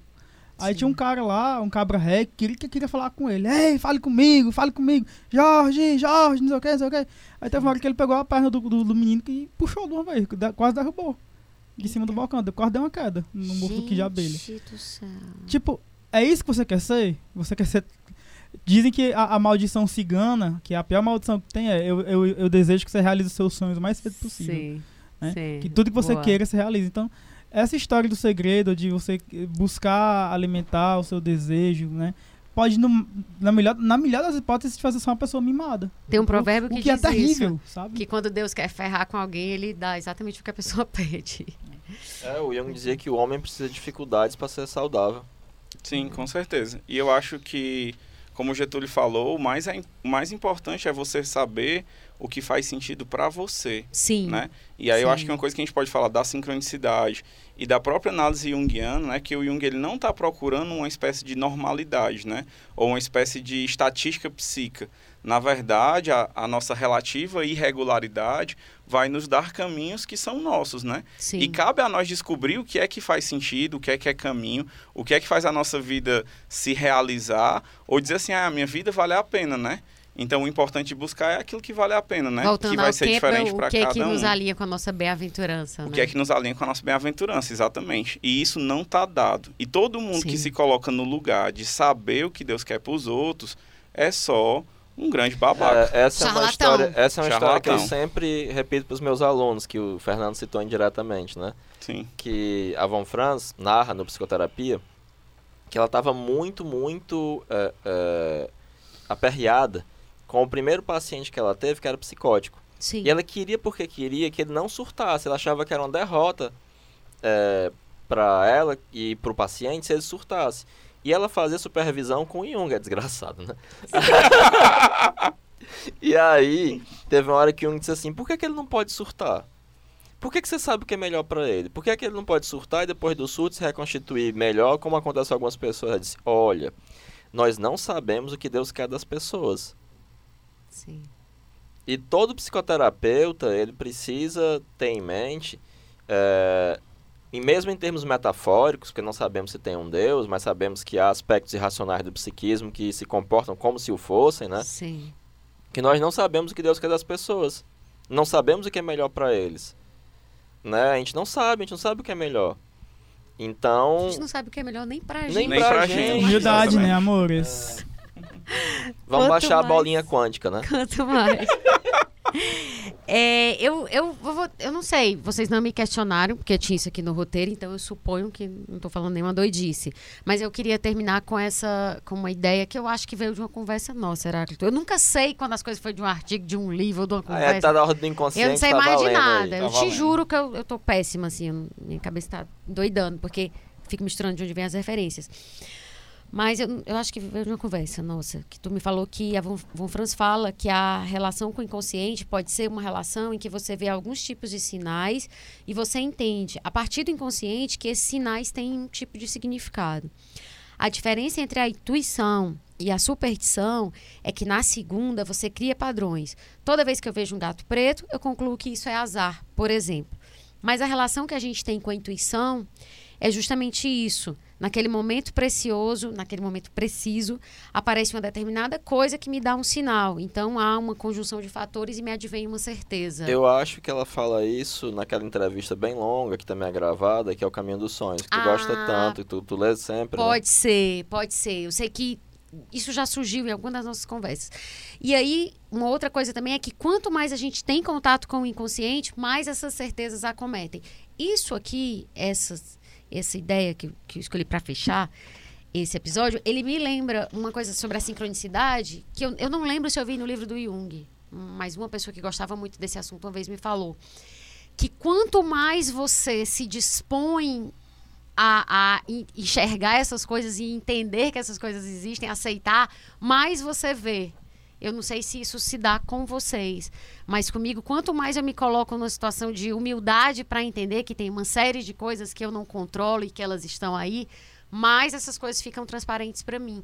E aí isso me lembrou essa frase de quanto mais a gente tem contato com, com o inconsciente, mais essas certezas nos acometem, essa, essa nossa relação com a intuição, ela vai ficando mais apurada. Sim, precisamente. Me lembrou aquela outra frase da Von Franz que tu cita, que foi até no Mitologia Criativa, que era dar água para os peixes, né? É, exatamente. É preciso botar água para os peixes. é Você preciso cultivar a sua relação com o com o inconsciente, inconsciente. é isso. é Você colocar energia conscientemente no inconsciente. Isso, de forma consciente, saber que tem algo que te ultrapassa, que é bem maior do que você, que alguns chamam de Deus. Se garante, né? Não? Eu fico sério, eu tô vermelha. Gente, Tô ela vermelha. leu esse livro semana passada. não é? A Eu tô Maria. vermelha, sério, eu tô vermelha, não tô, ainda bem que não tem câmera aqui. Mas é isso, é porque eu tô falando isso pra vocês porque é quase um tom confessional, porque eu não. Vocês sabem, assim, tu não, porque tu não me segue no Instagram, porque tu não tem Instagram, porque tu é chique. Mas quem me segue no Instagram sabe que eu tenho uma relação muito difícil com os dogmas, assim, pegar verdades estabelecidas incorporar. E, e, e a relação que eu tenho com, com o pouco que eu li da obra do Jung é de um maravilhamento, mas sem dogmatismo, porque eu sinto que a forma como ele se coloca em relação ao que ele produziu é ela em si uma forma não dogmática, entende? É uma forma aberta e, enfim. É, e o que a gente está isso- fazendo aqui no fundo é um resgate histórico, né? Porque Sim. o Jung, infelizmente, está nas mãos principalmente de picaretas, de gente desonesta e de gente fundamentalmente burra, né? E é muito Diz importante. hoje, né? Essa Hoje em da- dia, exatamente. Sim. É, é muito importante. É que nem aquela frasinha do Hillman que eu coloquei no meu Instagram, né?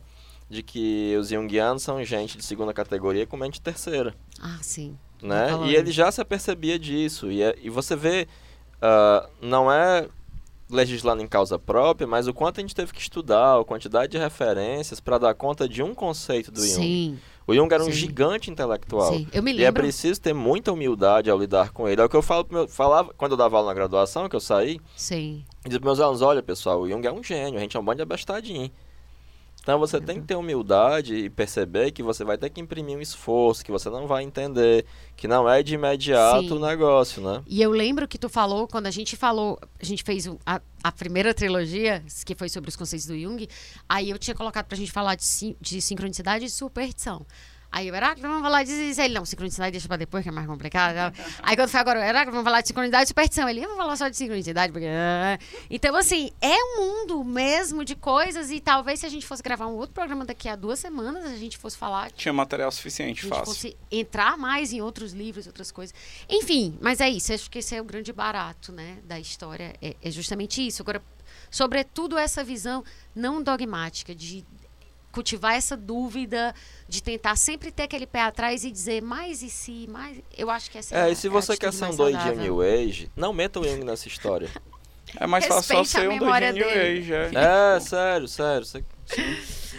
E é isso. Então, é, as dicas de hoje, pra fechar, eu sempre digo que vai fechar e tá sempre fechando, né? Em vários vai. Mas agora o assunto fechou, mas as dicas de hoje são, de novo, Sincronicidade do Jung, um livro maravilhoso. Que assim, eu baixei o meu PDF, etc. PDF é vida. E tem lá, eu acho que qualquer pessoa que quiser baixar vai encontrar. A Adivinhação e Sincronicidade da Von Franz, maravilhosa. Se ela estivesse viva e me quisesse, eu casaria com ela.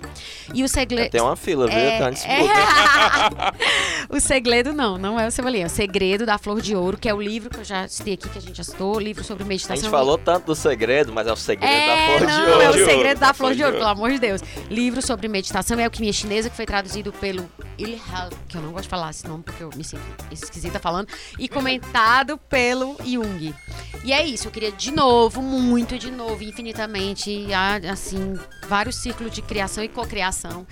Começando e terminando, agradecendo a vocês de novo, Getúlio e Fernando, Getúlio Zagreu e Fernando Henrique, por terem vindo. Eu amei mesmo, assim, quando eu soube que ia dar certo, eu era, ai meu Deus, mas a gente vai chamar duas pessoas, quatro pessoas ali, não vai terminar nunca. Aí eu, é, é mesmo. Aí depois eu, não, não, pelo amor de Deus. E eu fiquei muito feliz que vocês dois toparam. Adoro, assim, eu gosto ou não gosto de vocês, já gostei de cara e, tipo, tenho certeza que meu coração não está Ela falou isso pra todo mundo.